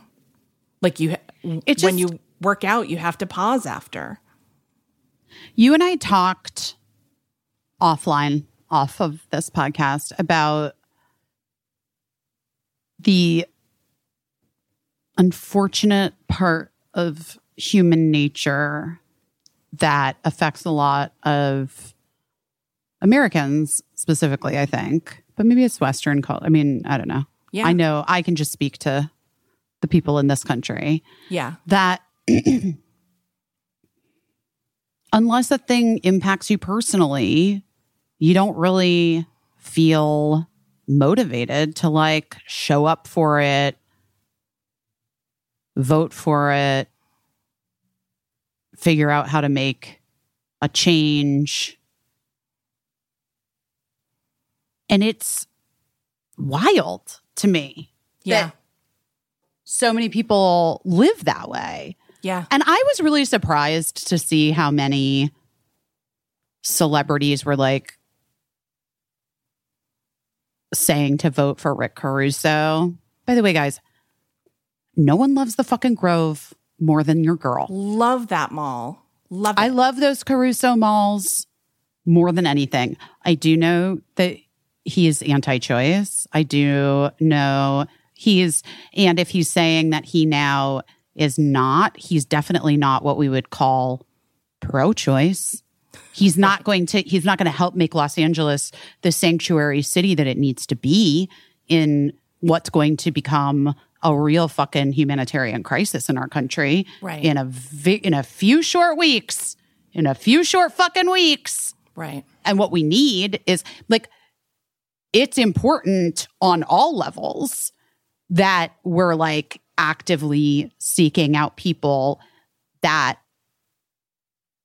are going to help course correct this titanic Right. of a fucking disaster that's Right. about to happen.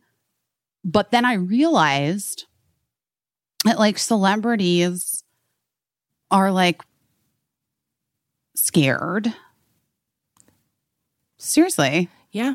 And wealthy. And and wealthy and they don't like they are they are being single issue voters and their single issue is like the rise in crime and homelessness and the, what Right. they see as like the tie between the unhoused and the rise in crime in the city and that Rick Caruso's like that's it that's my priority my number get rid one I'm going to this. get rid of this Yeah. I'm going to get rid of this because I'm going to like he's going to I guess like build a grove for unhoused people or whatever and he's like you can trust me because I'm I have all this stuff it's like who knows? Who knows? I, I mean, who knows? like, no, I mean, of- like, no, that's like his pla- his that- platform. Like, I, I, we, I googled him this morning because I was Right. like, look, I'm not, I'm not there anymore. You know what I mean? Like, I'm not in LA, and so, but I have heard a lot from a lot of my friends and close, close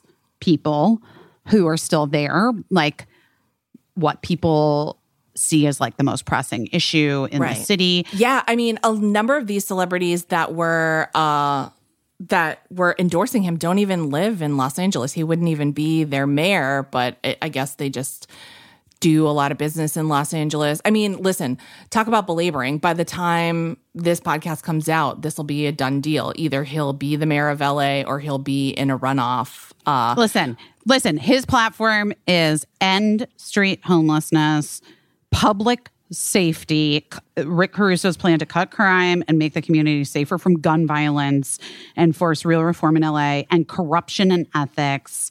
His plan and pledge to run the cleanest and most transparent mayoral administration in the history of Los Angeles. Um, you know, I mean, like, are you going to put soda in the water fountains too, babe? Yeah, I guess it would I would sound love it. good. It would sound good to, I guess, someone that's incredibly wealthy.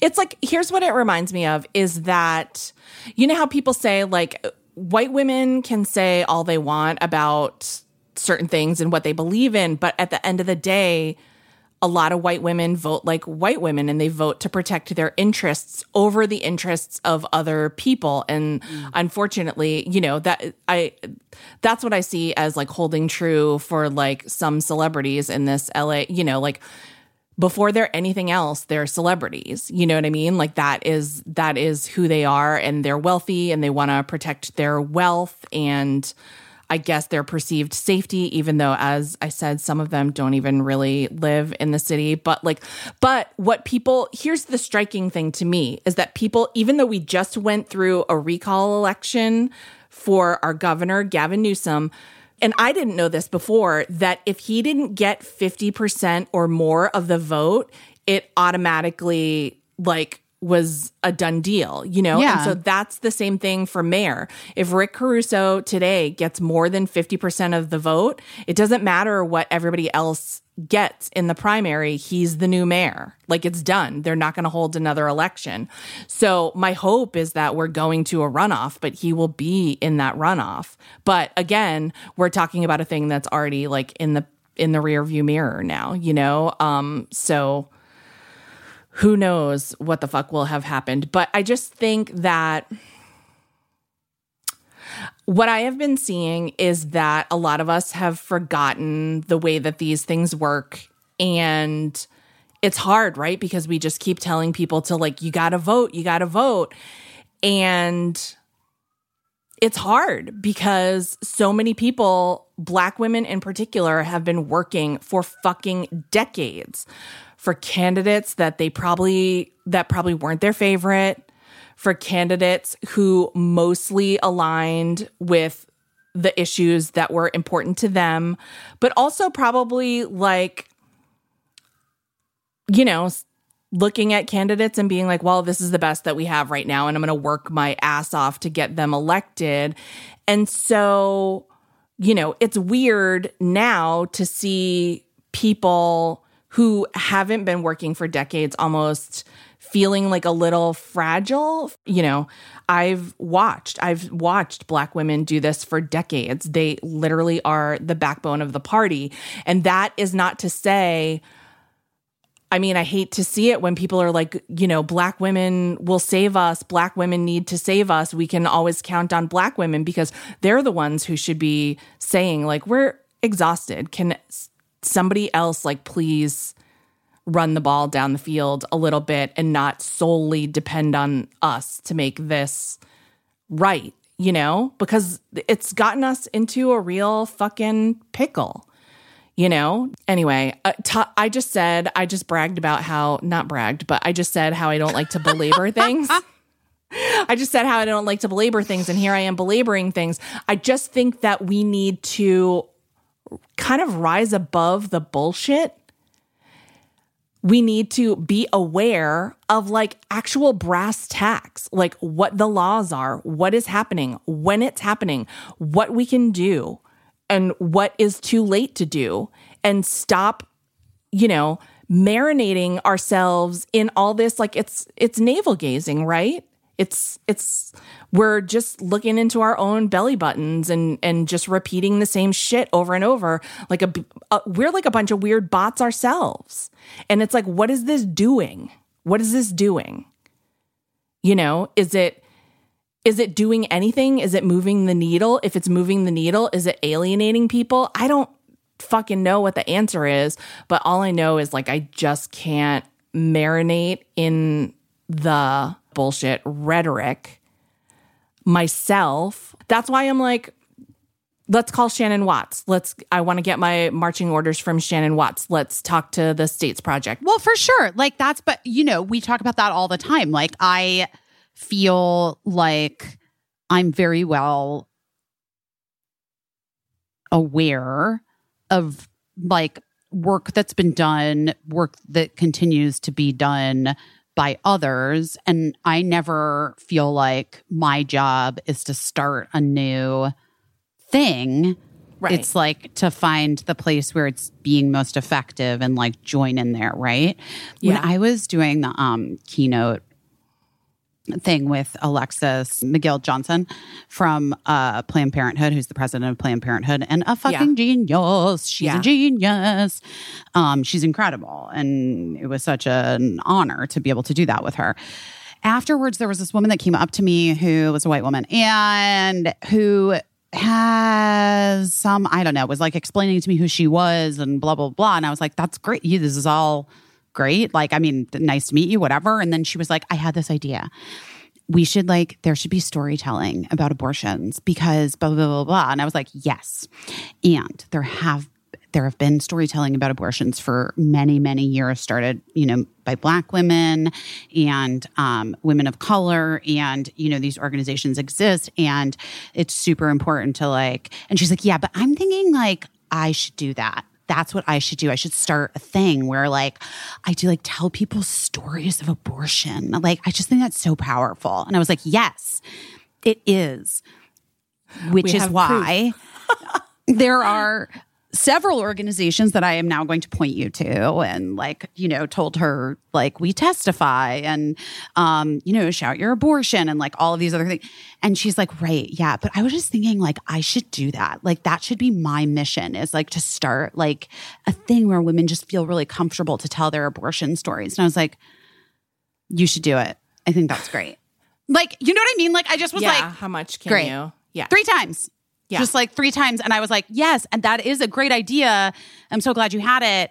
Also, it has existed. And that's also great because you can just go and Join that. join that because that's h- Well, that's you know, it's interesting, right? Because and I don't know quite how that how this happens, but I think what we know about conservatives is they're not very splintery. they're not splintery because they just follow like They white just men. follow white men, right? Yes. And so when Madison Cawthorn like says some crazy shit and gets cast out by the party, it's so sensational to us because that never happens. Or like the whole thing with like Vice President Mike Pence on January 6th actually being afraid that his party would murder him.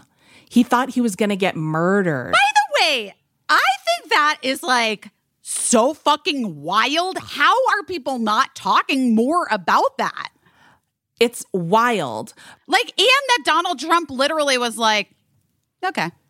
Yeah, I mean, do you think that guy cares about a murder? Cares about a No, I- casual murder of a vice No. president? No, I don't think so. I don't No, know. You're right. You're right. I don't know. Um, but so these are so sensational and wild to us because like there never is like a rupture or a split in the Republican Party. Like the, Liz Cheney leading this January 6th committee is like unfathomable to them. And this is like, who knows what the fuck will happen when they start airing these hearings on Thursday? Will people care about it? I saw everyone glued to the Johnny Depp Amber Heard trial. I'm hoping people will care as much about this. I don't know. I'm hoping people will care as much about this as they do about watching The Bachelor for several hours per week when it's on. But I don't know. I don't, I, I, if I'm being honest, I don't think it's likely. But there's something about the more liberal, the more left. There's something about us that makes us so splintery. And yeah, everybody always wants to start their own thing. And so, like, that diminishes the idea that there's strength in numbers because I think sometimes we have a hard time, like, collecting numbers the way that we should. And then, you know, when we do like make a big show like a women's march or, you know, w- any type of march, there's always something that's like kind of fucked up about it. And it turns out it wasn't inclusive or it was problematic in some way. But because we're like the group that is striving to be as inclusive and as unproblematic as possible, it's always pointed out. You know what I mean? Whereas, like, if something was problematic on the right, they'd just be like, yeah, who fucking cares? We love Yeah. being problematic. That's great. That's the that's the goal. You know? So there is something where it is hard for us to reach any type of consensus.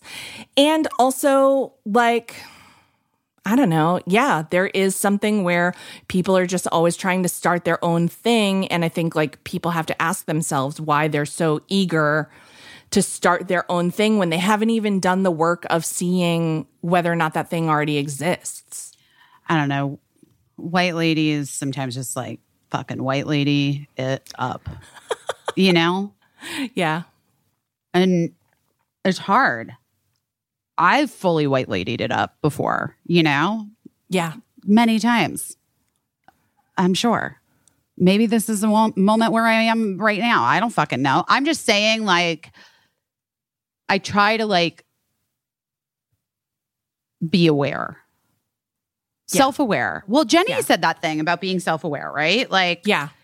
you know, in regards to like writing a book about social media stars, like a fictional book, sort of like skewering an obsession with Right. likes Right. Yeah. Yeah. and posting. yeah. And she's like, I couldn't have done it if I wasn't aware of my own participation in it and how it has affected my life in ways that I'm not proud of. And I guess it's like, you know, I talk about this with some people, like people who really don't like to be uncomfortable. You know, some people really, some certain people can handle being uncomfortable more than other people, I would say. For sure. I'm a person that like I can hold some big uncomfortableness. I can definitely hold physical uncomfortableness. Like I can hold certain certain emotional uncomfortability even about myself or like my own shit. I think I get into trouble when I'm like in deep personal relationships with people who happen Yeah. to be men. Yeah. I think it's hard for me to be uncomfortable with a thing that they might say because my default is that they're wrong because they're men Right. and they're fucking assholes. Yeah. But I don't know. We're not really well trained at being uncomfortable, or a lot of people aren't. No, not at all. Especially white people, right? Yeah, that's where, well, because, you know, our experience has always been the default. And so we assume it's the universal experience. And yeah, it's very obvious that we're not well trained at, we're not trained at how to apologize. We're not trained at how to take accountability for anything. And we're not trained at being uncomfortable. And I think like the invention of like phones and social media like really plays into that because it gives you like a whole other universe you can escape into and marinate in things.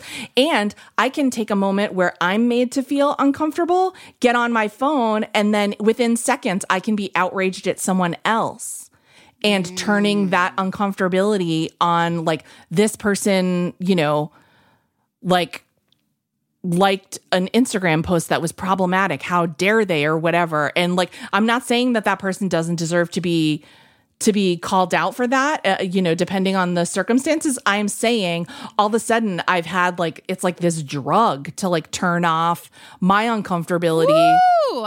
with my own shortcoming and be like, now I'm mad at this guy, you know? And it's just like, I mean, I can be mad. It, it's just, it's a, it's a tightrope, right? Because like, I want to acknowledge the things that need to be better. I want people to acknowledge where they could be better, but they aren't, a lot of people aren't there yet. But also, I'm doing all of these things so that like the world will be better and I can live my life, but I also have to like live my life in the world as it is right now. Right.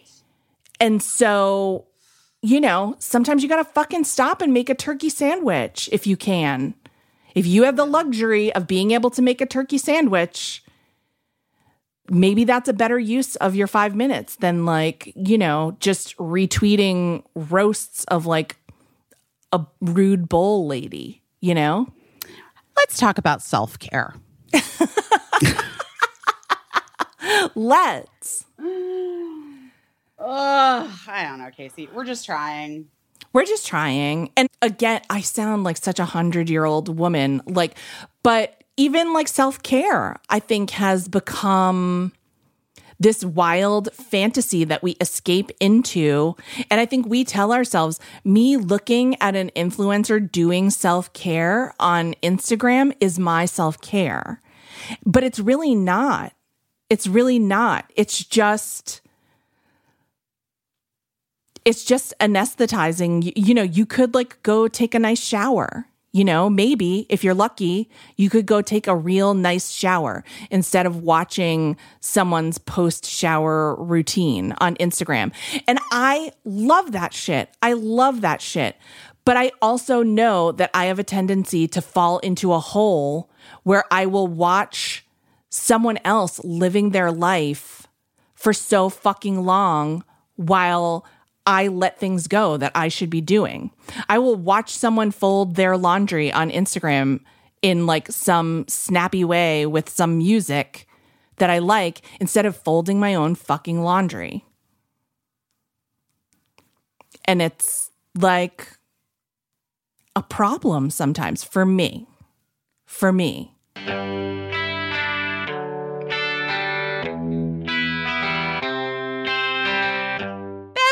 Did an ad for you. just in the just in the fucking episode. We were just talking about how much we love Bev. I was just talking about how I was like, maybe I'll try this other non-alcoholic wine just to like see if it. No, I want my Bev. I love my Bev. I love the way it tastes. It's so good and light and sparkly and like, I just love it. I Well, just love it. It's such a treat and that's the thing about bev is that you have one can it's not too much you're not opening a whole bottle and it's such a treat it's such a delight to sit down with a can of bev at the end of the day or the middle of the day whatever you're doing I'm basically at the Bev time. You're here at Be- in New Bev York time right right now. now. It's, It's it's Bev- basically it's Bev basically o'clock. Bev o'clock.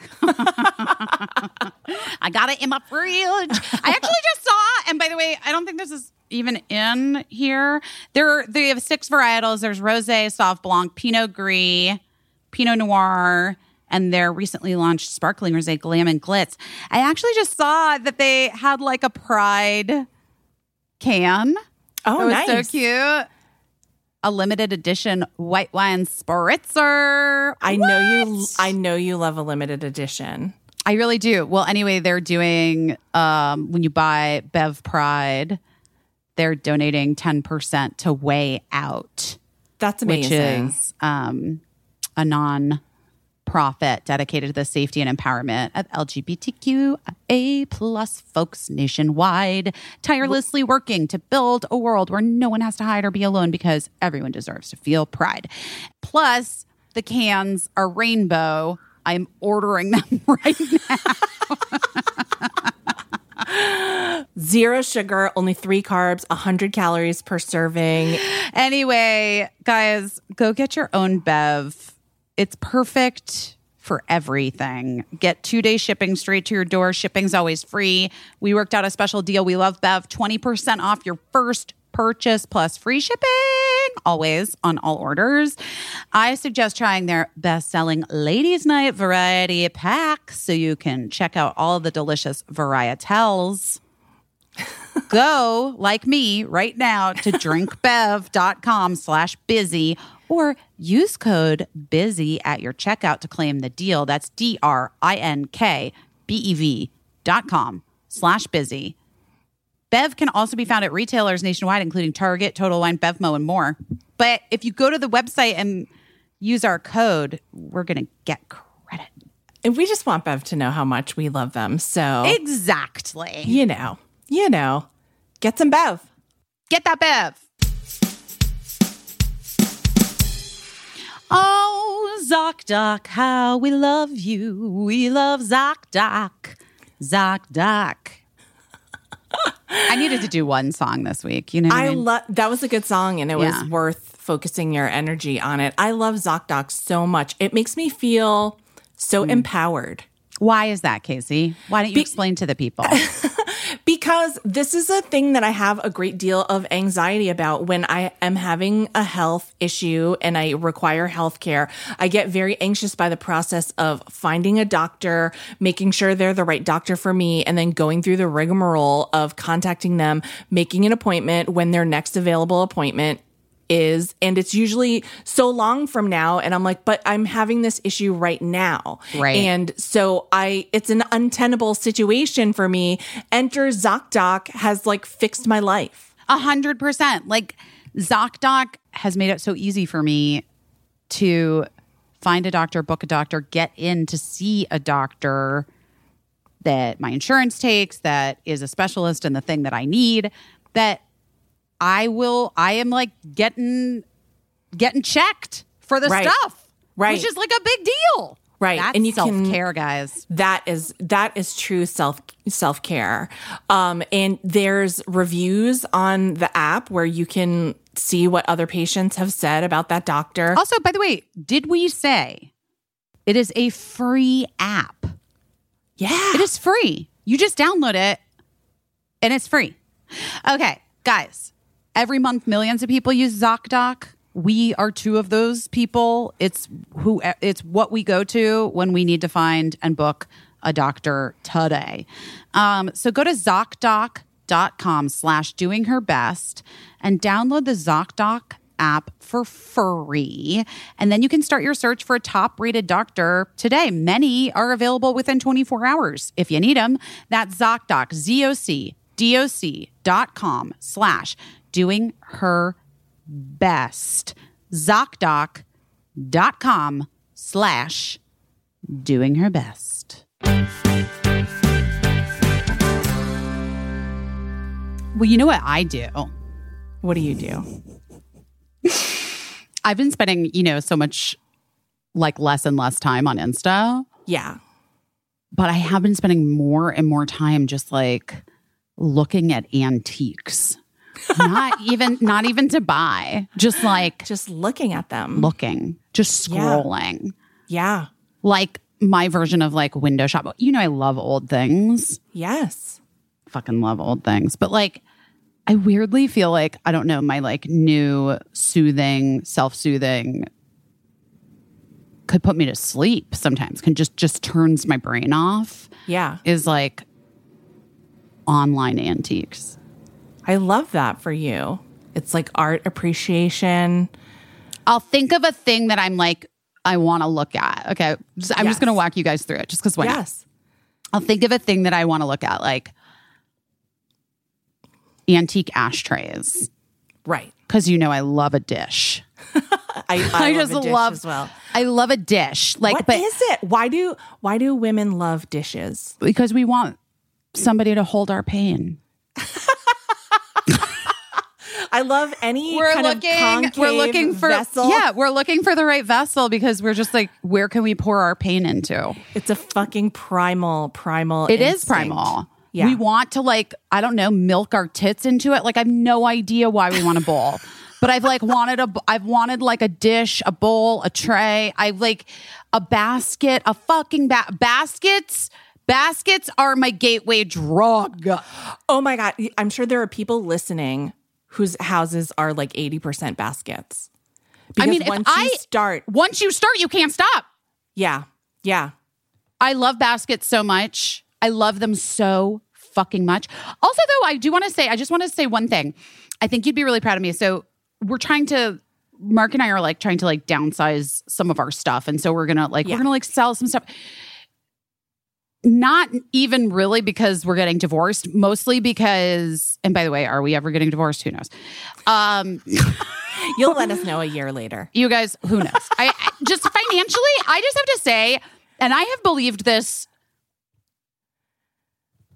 for many years now. And I think I've said this on this podcast, but like, I think that it's all been backward. It's all been wrong.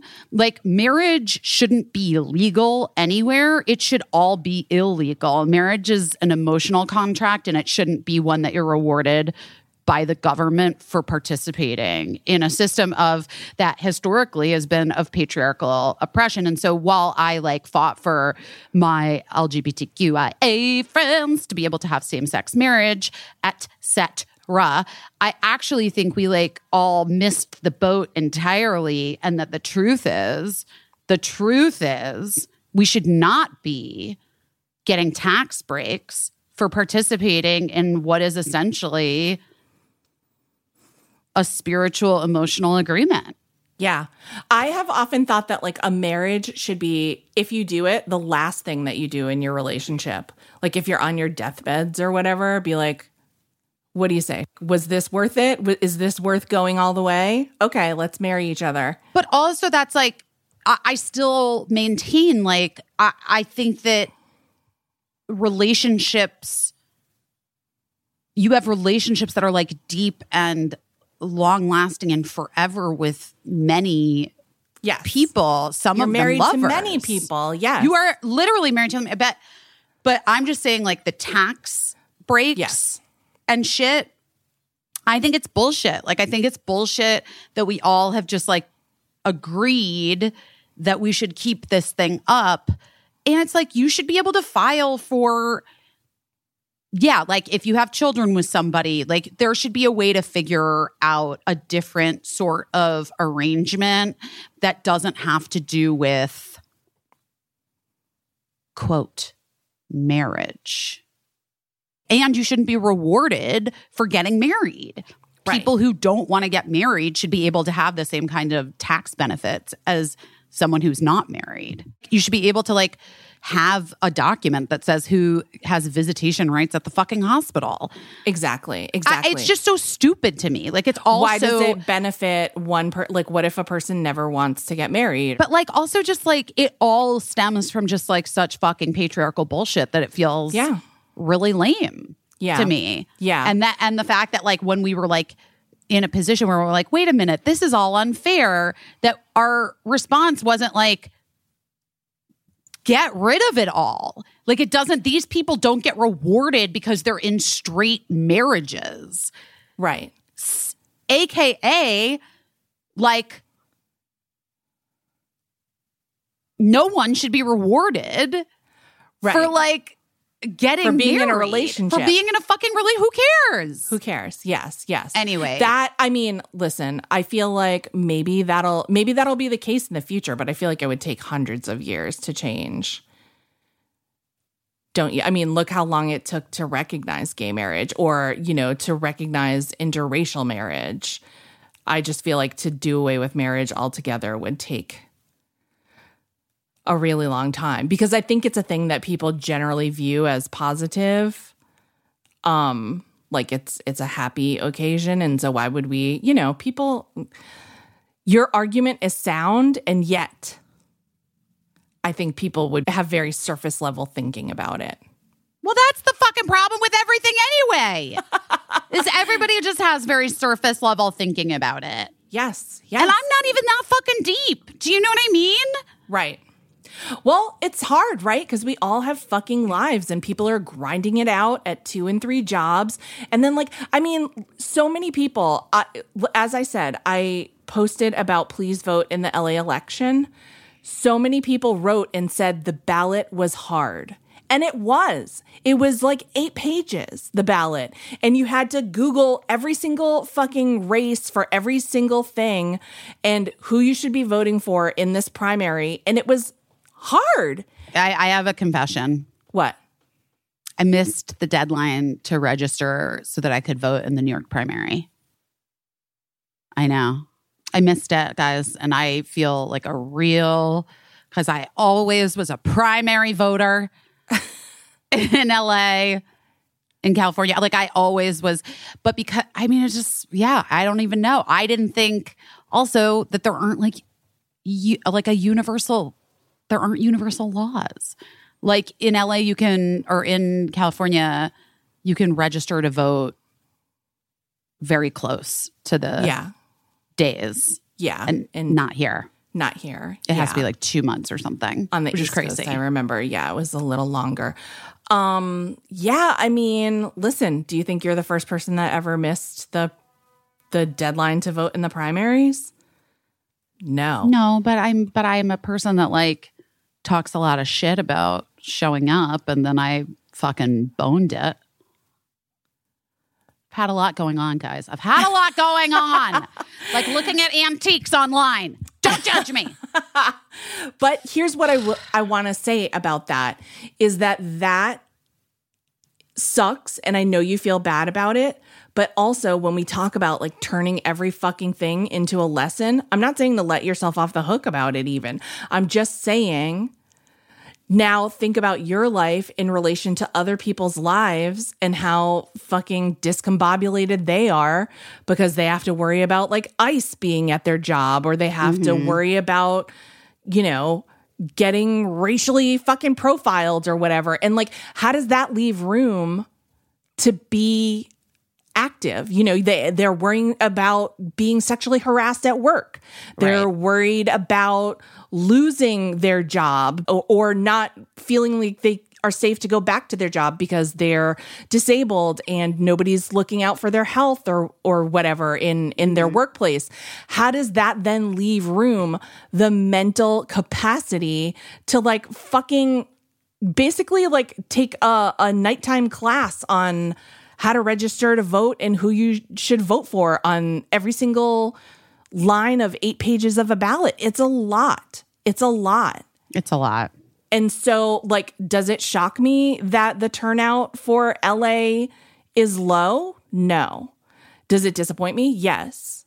Don't people know though you could just vote for mayor? You don't even have to like I mean, maybe, maybe, but Do they know that? I mean, you can. You could just you can, can but also then when a fucking horrible judge is making horrible judgments then you're like oh i didn't vote for right, judge of course. but then you vote for maybe a horrible judge because there's no information about it either like you know it's it's a lot of work to be active in these things that's why i think this goes back to our point about like what are we doing and what can we do right now is like we're worn the fuck out. We were worn out before. We had all just gone through four years of fucking craziness.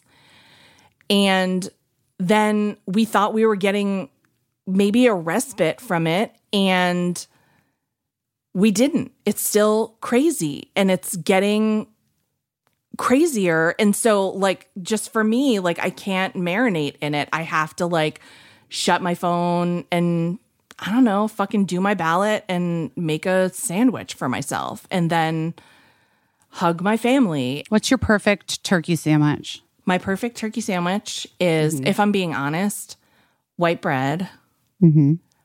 mayonnaise, mm-hmm. shredded iceberg lettuce, Great. pickles, Uh huh. raw onions, very thinly sliced, Whoa, whoa, whoa, whoa, whoa. Okay. Turkey that is like roasted and not wet. Yeah, I mean, obviously. and depending on the day, sometimes cheddar, cheese, sharp cheddar, or sometimes Swiss. What about you? okay, so I'm like a real turkey sandwich bitch. You know that. Yeah. I like a crusty baguette that almost cuts the shit out of my mouth. Interesting. Okay. Uh huh. Uh huh. And then I like turkey that is also not wet, dry. I like like dry shaved turkey, Yeah. thinly sliced.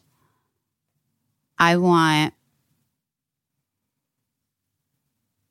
cheese of like a like a white um, like a white cheese probably White, white American. no, not exactly white American, but like like uh like maybe Gruyere, Okay. maybe Swiss. Also just do a cheddar. Also we'll do we'll do cheddar. We'll do a yellow cheese. But I prefer like a white cheese, I think. Then I need that shredded lettuce too. I need extra tomatoes, thinly sliced. Yes. I'm gonna need an aioli. Mm, interesting. Okay. hmm If there's not an aioli available, and like I like like a, I don't even know what it is. Maybe it's like sun dried tomato aioli. I like like a red aioli. Oh, interesting. I don't know. I don't know what that is. Wherever it is from the places where I've had it. Then, if that's not available, then I need mustard and mayonnaise like mixed together. Okay. Because you're acid. You got to get your acid in there. Which I is- need acid. Yeah. And then occasionally I like pepperoncinis on it. Okay. Uh huh. But not pickles on it, but pickles on the side. On the side. If it's tuna, there's pickles. But the turkey, I'm a purist. And then I think that's it. That's pretty good. I despise sun dried tomatoes. Sun dried tomatoes taste to me like the scabs of dried ketchup from the top of a ketchup bottle. That's And disgusting. yeah, that's what I'm saying. But I agree with every other thing that you said. And we have, I guess, similar tuna sandwich orders. Like my tuna sandwich is the same as my turkey sandwich, it's just tuna instead of turkey. Same, but I do add pickles. Yes. Yeah. You add pickles to tuna. This all seems, I mean, it's such a sandwich day today, right? Yeah, had a it is. salad, I but I had a feel like- salad, but I could have gone. I could have gone sandwich. I would have been real happy, but I've had a hard time finding the the perfect turkey sandwich here. So if anyone has any suggestions, please feel free. I think We you have gotta any- go to like uh, a, emails you gotta go to like open. a nondescript bodega. Probably, yeah, That's probably, where you're gonna get. You have to go to a nondescript Mm-hmm. bodega that like changes um management a lot. You got to make friends with the guy making the sandwich, get him to know your regular order, and then you know. That's that's my advice as a former New Yorker. Uh, to like you sandwich happiness. My guy. I just would. I I would like anyone to just know me. here, be nice to me. I'm kidding. My- my Nicole is. Yeah, you have Nicole. Um, my Dunkin' Donuts guys in Soho were the best. I loved those guys, and um, they always knew my order and always gave me extra um punches on like my punch card. You know, because they don't That's care. very nice. No, They don't they care. don't care. It's not their Dunkin' Donuts. I used to make, but I used to have coffee places, but I just drink coffee at home now. So, yeah, it's and I don't so- drink that much anymore. Um, I think my OCD medication makes it so that I don't care about coffee so much anymore. And I feel kind of at a loss. I'm like realizing now how much coffee was part of my personality and my daily activity. And now I'm like, who am I? Like, literally, who am I? I'm not even like saying it like glibly. Who am I? I'm like, wow, like a whole chunk of my personality just gone. I don't think coffee was ever your personality. I mean, you're not in bed with me every morning, which Okay. is weird. You should be. You should join I me. in bed. know.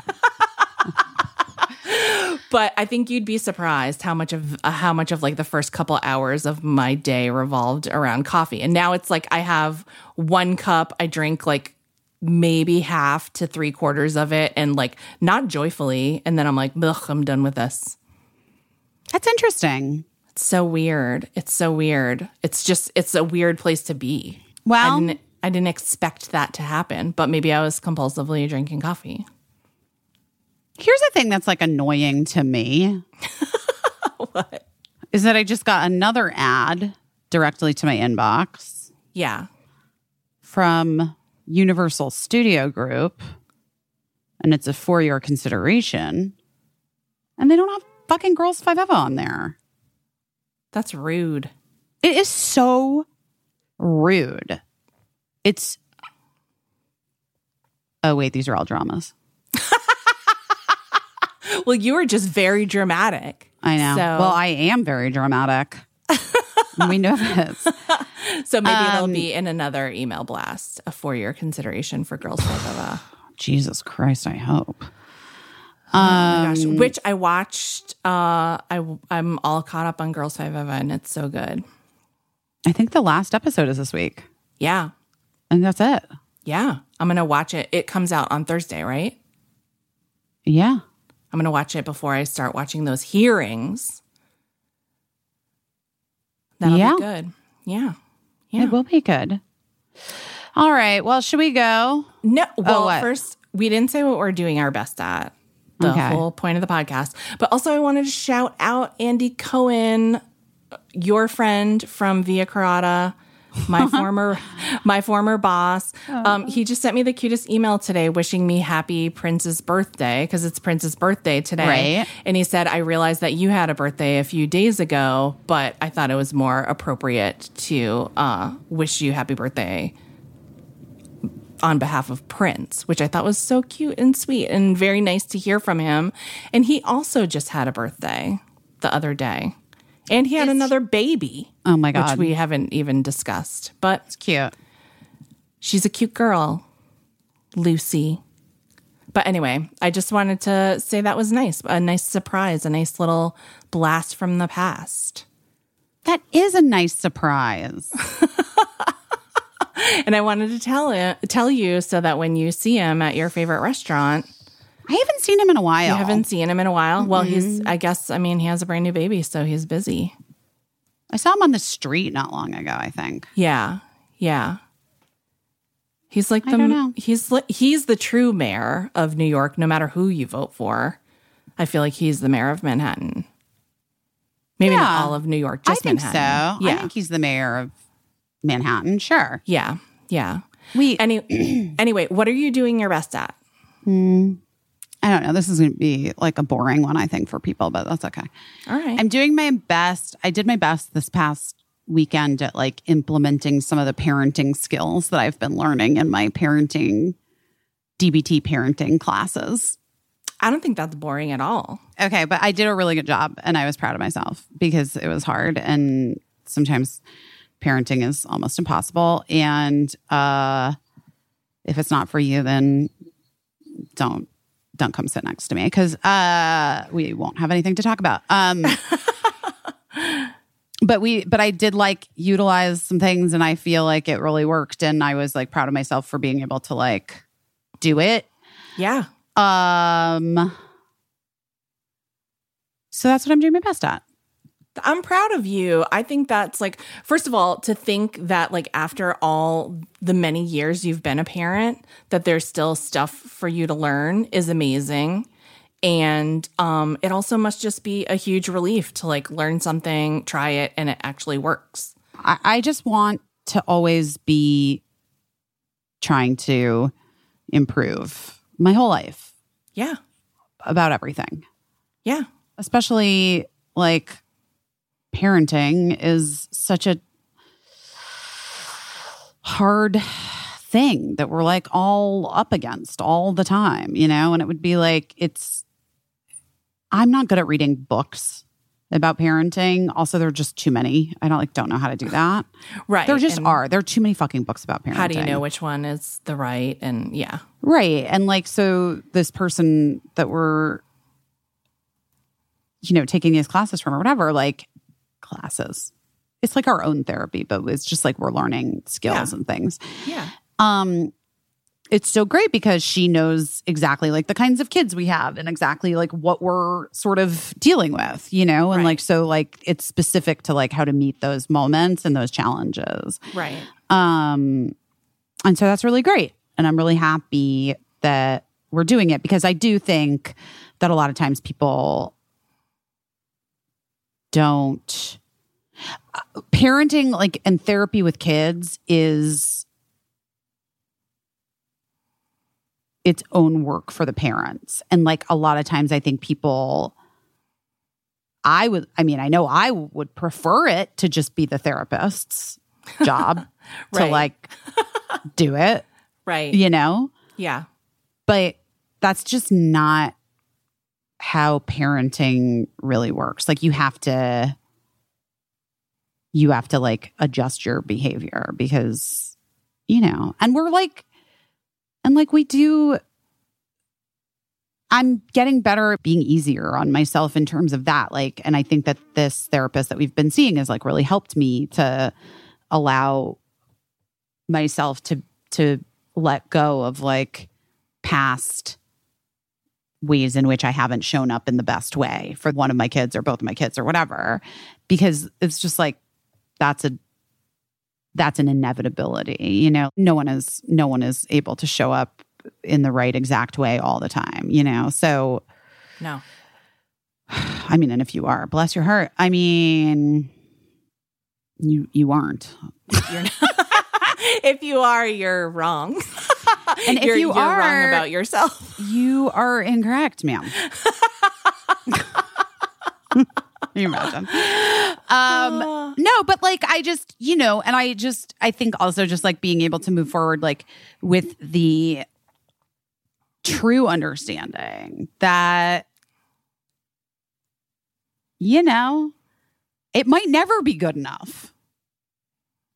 Parenting, my parenting. Well, it's what they got. but it's what they fucking got. and it's what and it's what I'm given. And like and I have to like allow that to to not like sink me, you know, on a daily basis or Yeah. on a weekly basis or Yeah. just on any basis really because it's like there's no there's no point to that like to getting into that shit show like you should you should like i believe that you know as a parent one should sort of continually ask how can i do better while also allowing yourself to not belabor the things that you could have done better if you had known better Right. in the past Right. Well, I'm super proud of you. I think, like, and I'm sure a lot of you listening are thinking the same thing. The, just the fact that you're trying is so different than the experience that a lot of kids even ever get.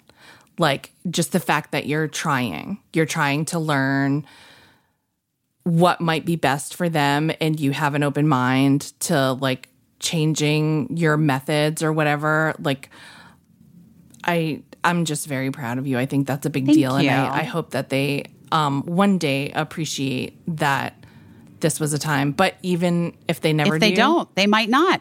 Right. And that's the other thing too like you know like i've t- i've joked about how like um like i thought someone was going to come out and give me a medal when i gave birth to birdie with no um epidural right? And like i i guess it's like that's the this is the this is the thing right? This is like what we all ha- have to work on. And and this is the sa- oh my god it all ties together.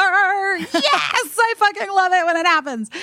Um is that you can't you can't be participatory in anything really that is going to make life better in the hopes that you're going to get a medal or a gold star or even like fucking recognition for it. And I mean life better for like like in the like scheme of things, you know, like raising people who are able to like handle their own emotions and adjust and feel secure and in themselves and they're aware and they're aware of their they're aware of their own privilege and they're aware of like how they move through the world they're aware of others and blah blah blah like that is part of making change in the world right so I'm not expecting like a fucking gold star at the end of it. And in fact, like if Birdie and Cricket at some point come to the conclusion that I, in fact, was the worst, maybe that's okay as long as they're not. As long as they're not the worst As long as they're not the worst. As long as they're living their lives and are able to be happy and kind and add to society in meaningful ways. that's in ways huge that like fulfill them. That's huge. I'm very proud of you. And I think that's a really big deal. And I think it's really brave to share about that because it's not the easiest thing to talk about for everybody. And yet, you just did. I did just. I did my best. Well, I didn't do my best. I I think I've talked about this in the past. I belong to like a car subscription company in Los Angeles, which was only meant to be for like six months. I was mm-hmm. subscribing to this car, and now mm-hmm. cut to it's four years later, and I'm like, have more than like paid like I could have owned this car it's not fancy two times over for how much I've paid to subscribe to it and it's not doing so great. So anyway, Matt finally pulled the ripcord on ordering a car for me because you know there's like a car shortage. I've heard of this car shortage. I know all Yeah. about it. Yeah. And so it's not exactly the mm-hmm. car that I wanted. Um, but I'm proud that we just were like, okay, enough, enough like dicking around with subscribing to this car from this company that's changed hands like four times. Like I get an email announcement every week, like that it's a new company, it has a new name, you there's no phone number, there's nothing. So I don't even know. I'm probably just gonna have to leave this car in an undisclosed location and hope they come pick it up. Oh my God. But so anyway, I'm getting um a new car supposedly this week, switching car using companies. I don't even know what the deal is with this car. But um I am Caissie, did Matt steal a car? probably, you know him. You know he, he's always hot wiring cars. Can you even still hot wire cars? I literally have no idea. One thing is that I think I'm gonna um I think we've arranged uh that I'm gonna get the car wrapped to protect it. Do you know about like car wrapping? Obviously, I know about car wrapping. Well, I would have done it to like advertise our tampon company. That's but well. you why wanna- don't you do it? Why don't you wrap it to advertise our podcast, huh?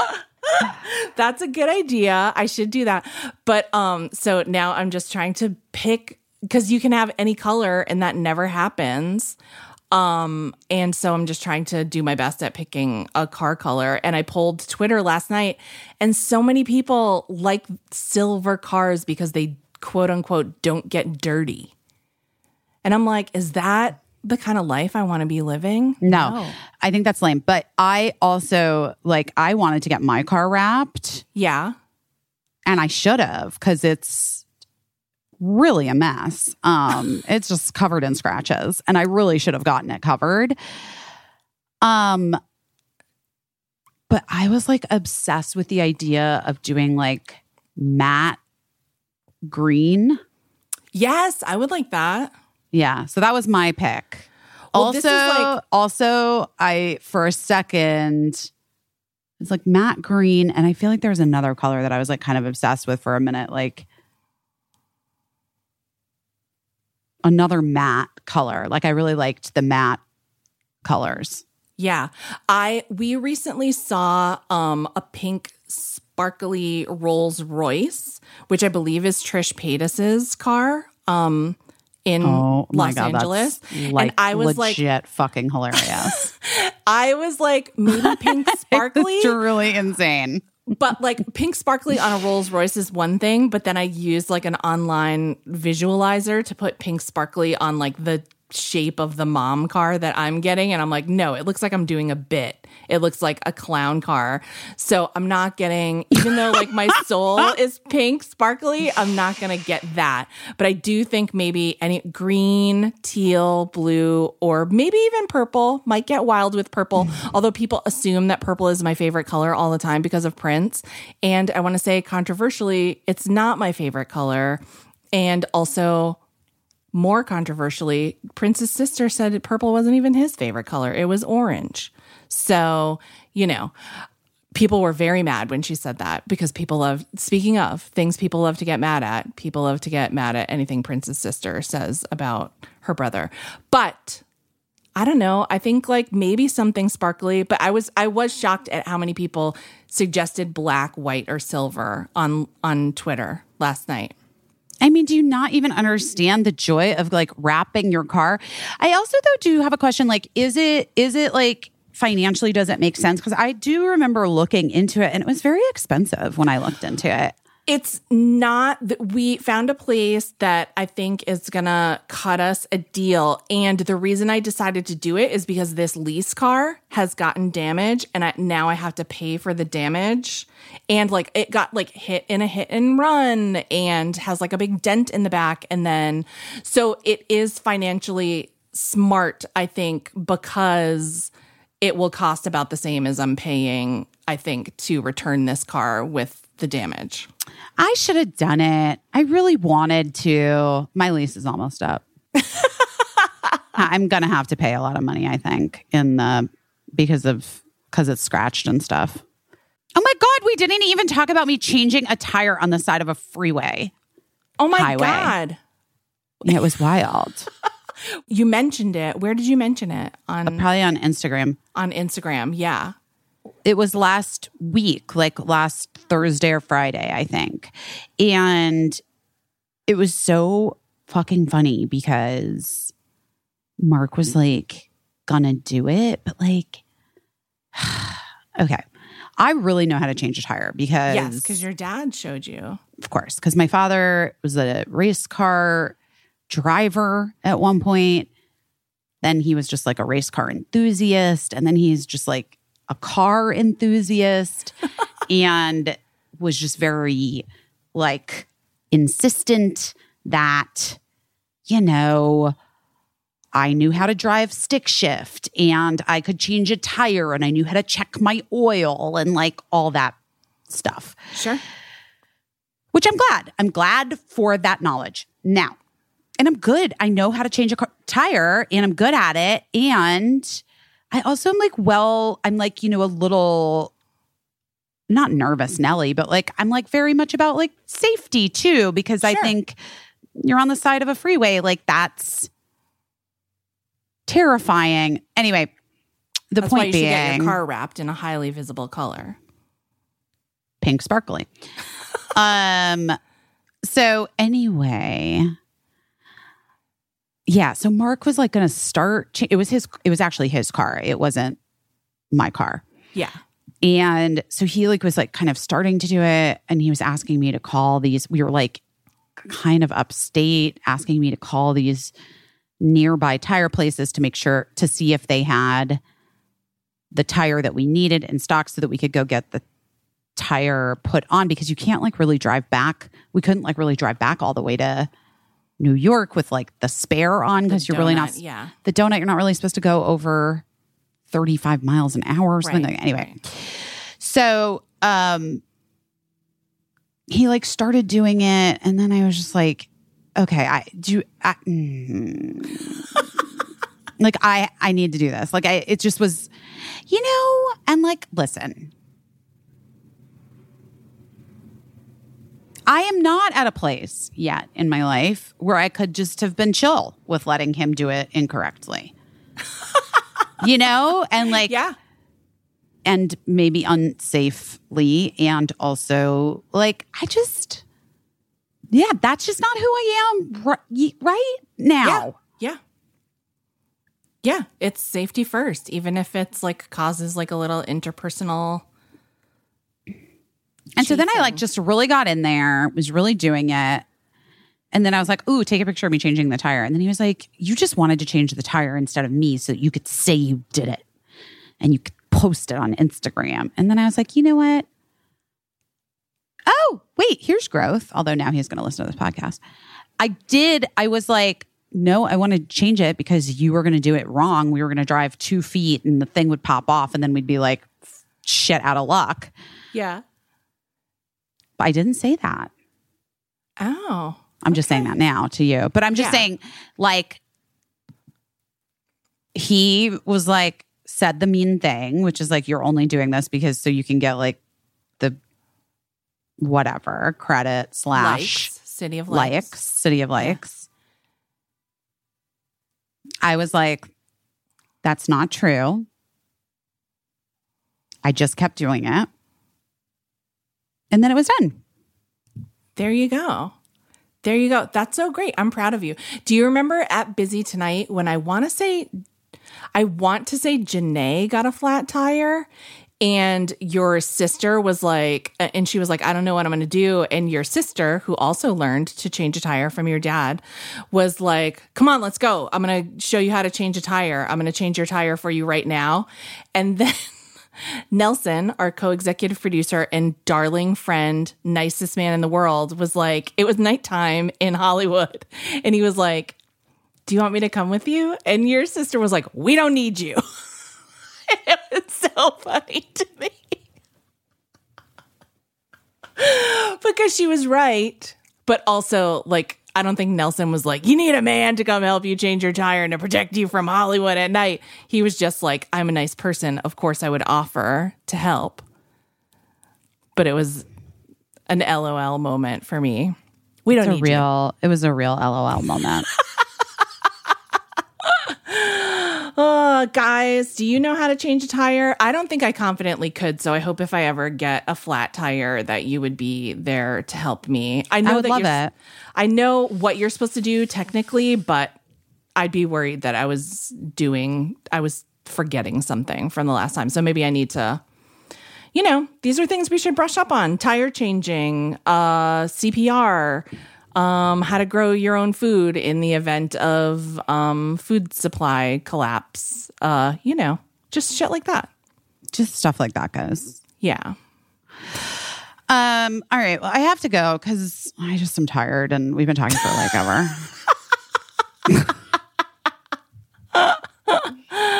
Busy's tired. I just am like I don't know. I'm tired of my own voice. Yeah, I get it. I get it. All right. Well, just because we're tired of our own voices doesn't mean that we don't love you because we do love you so much. We really, really do. We love you so much, and we will talk to you soon Next week. next week. Try to stop. Also, us. we might have an exciting announcement next week. Oh, maybe. I don't know. oh my god. It's possible. Anything is possible. Just FYI, that's not based in nothing, but It's not know. based in nothing, but it's also like not really based in anything.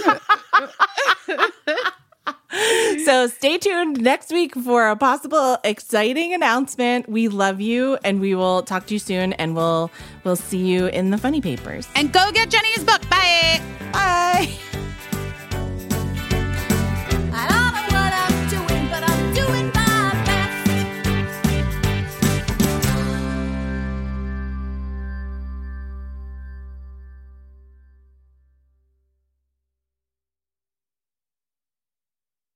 Oh no.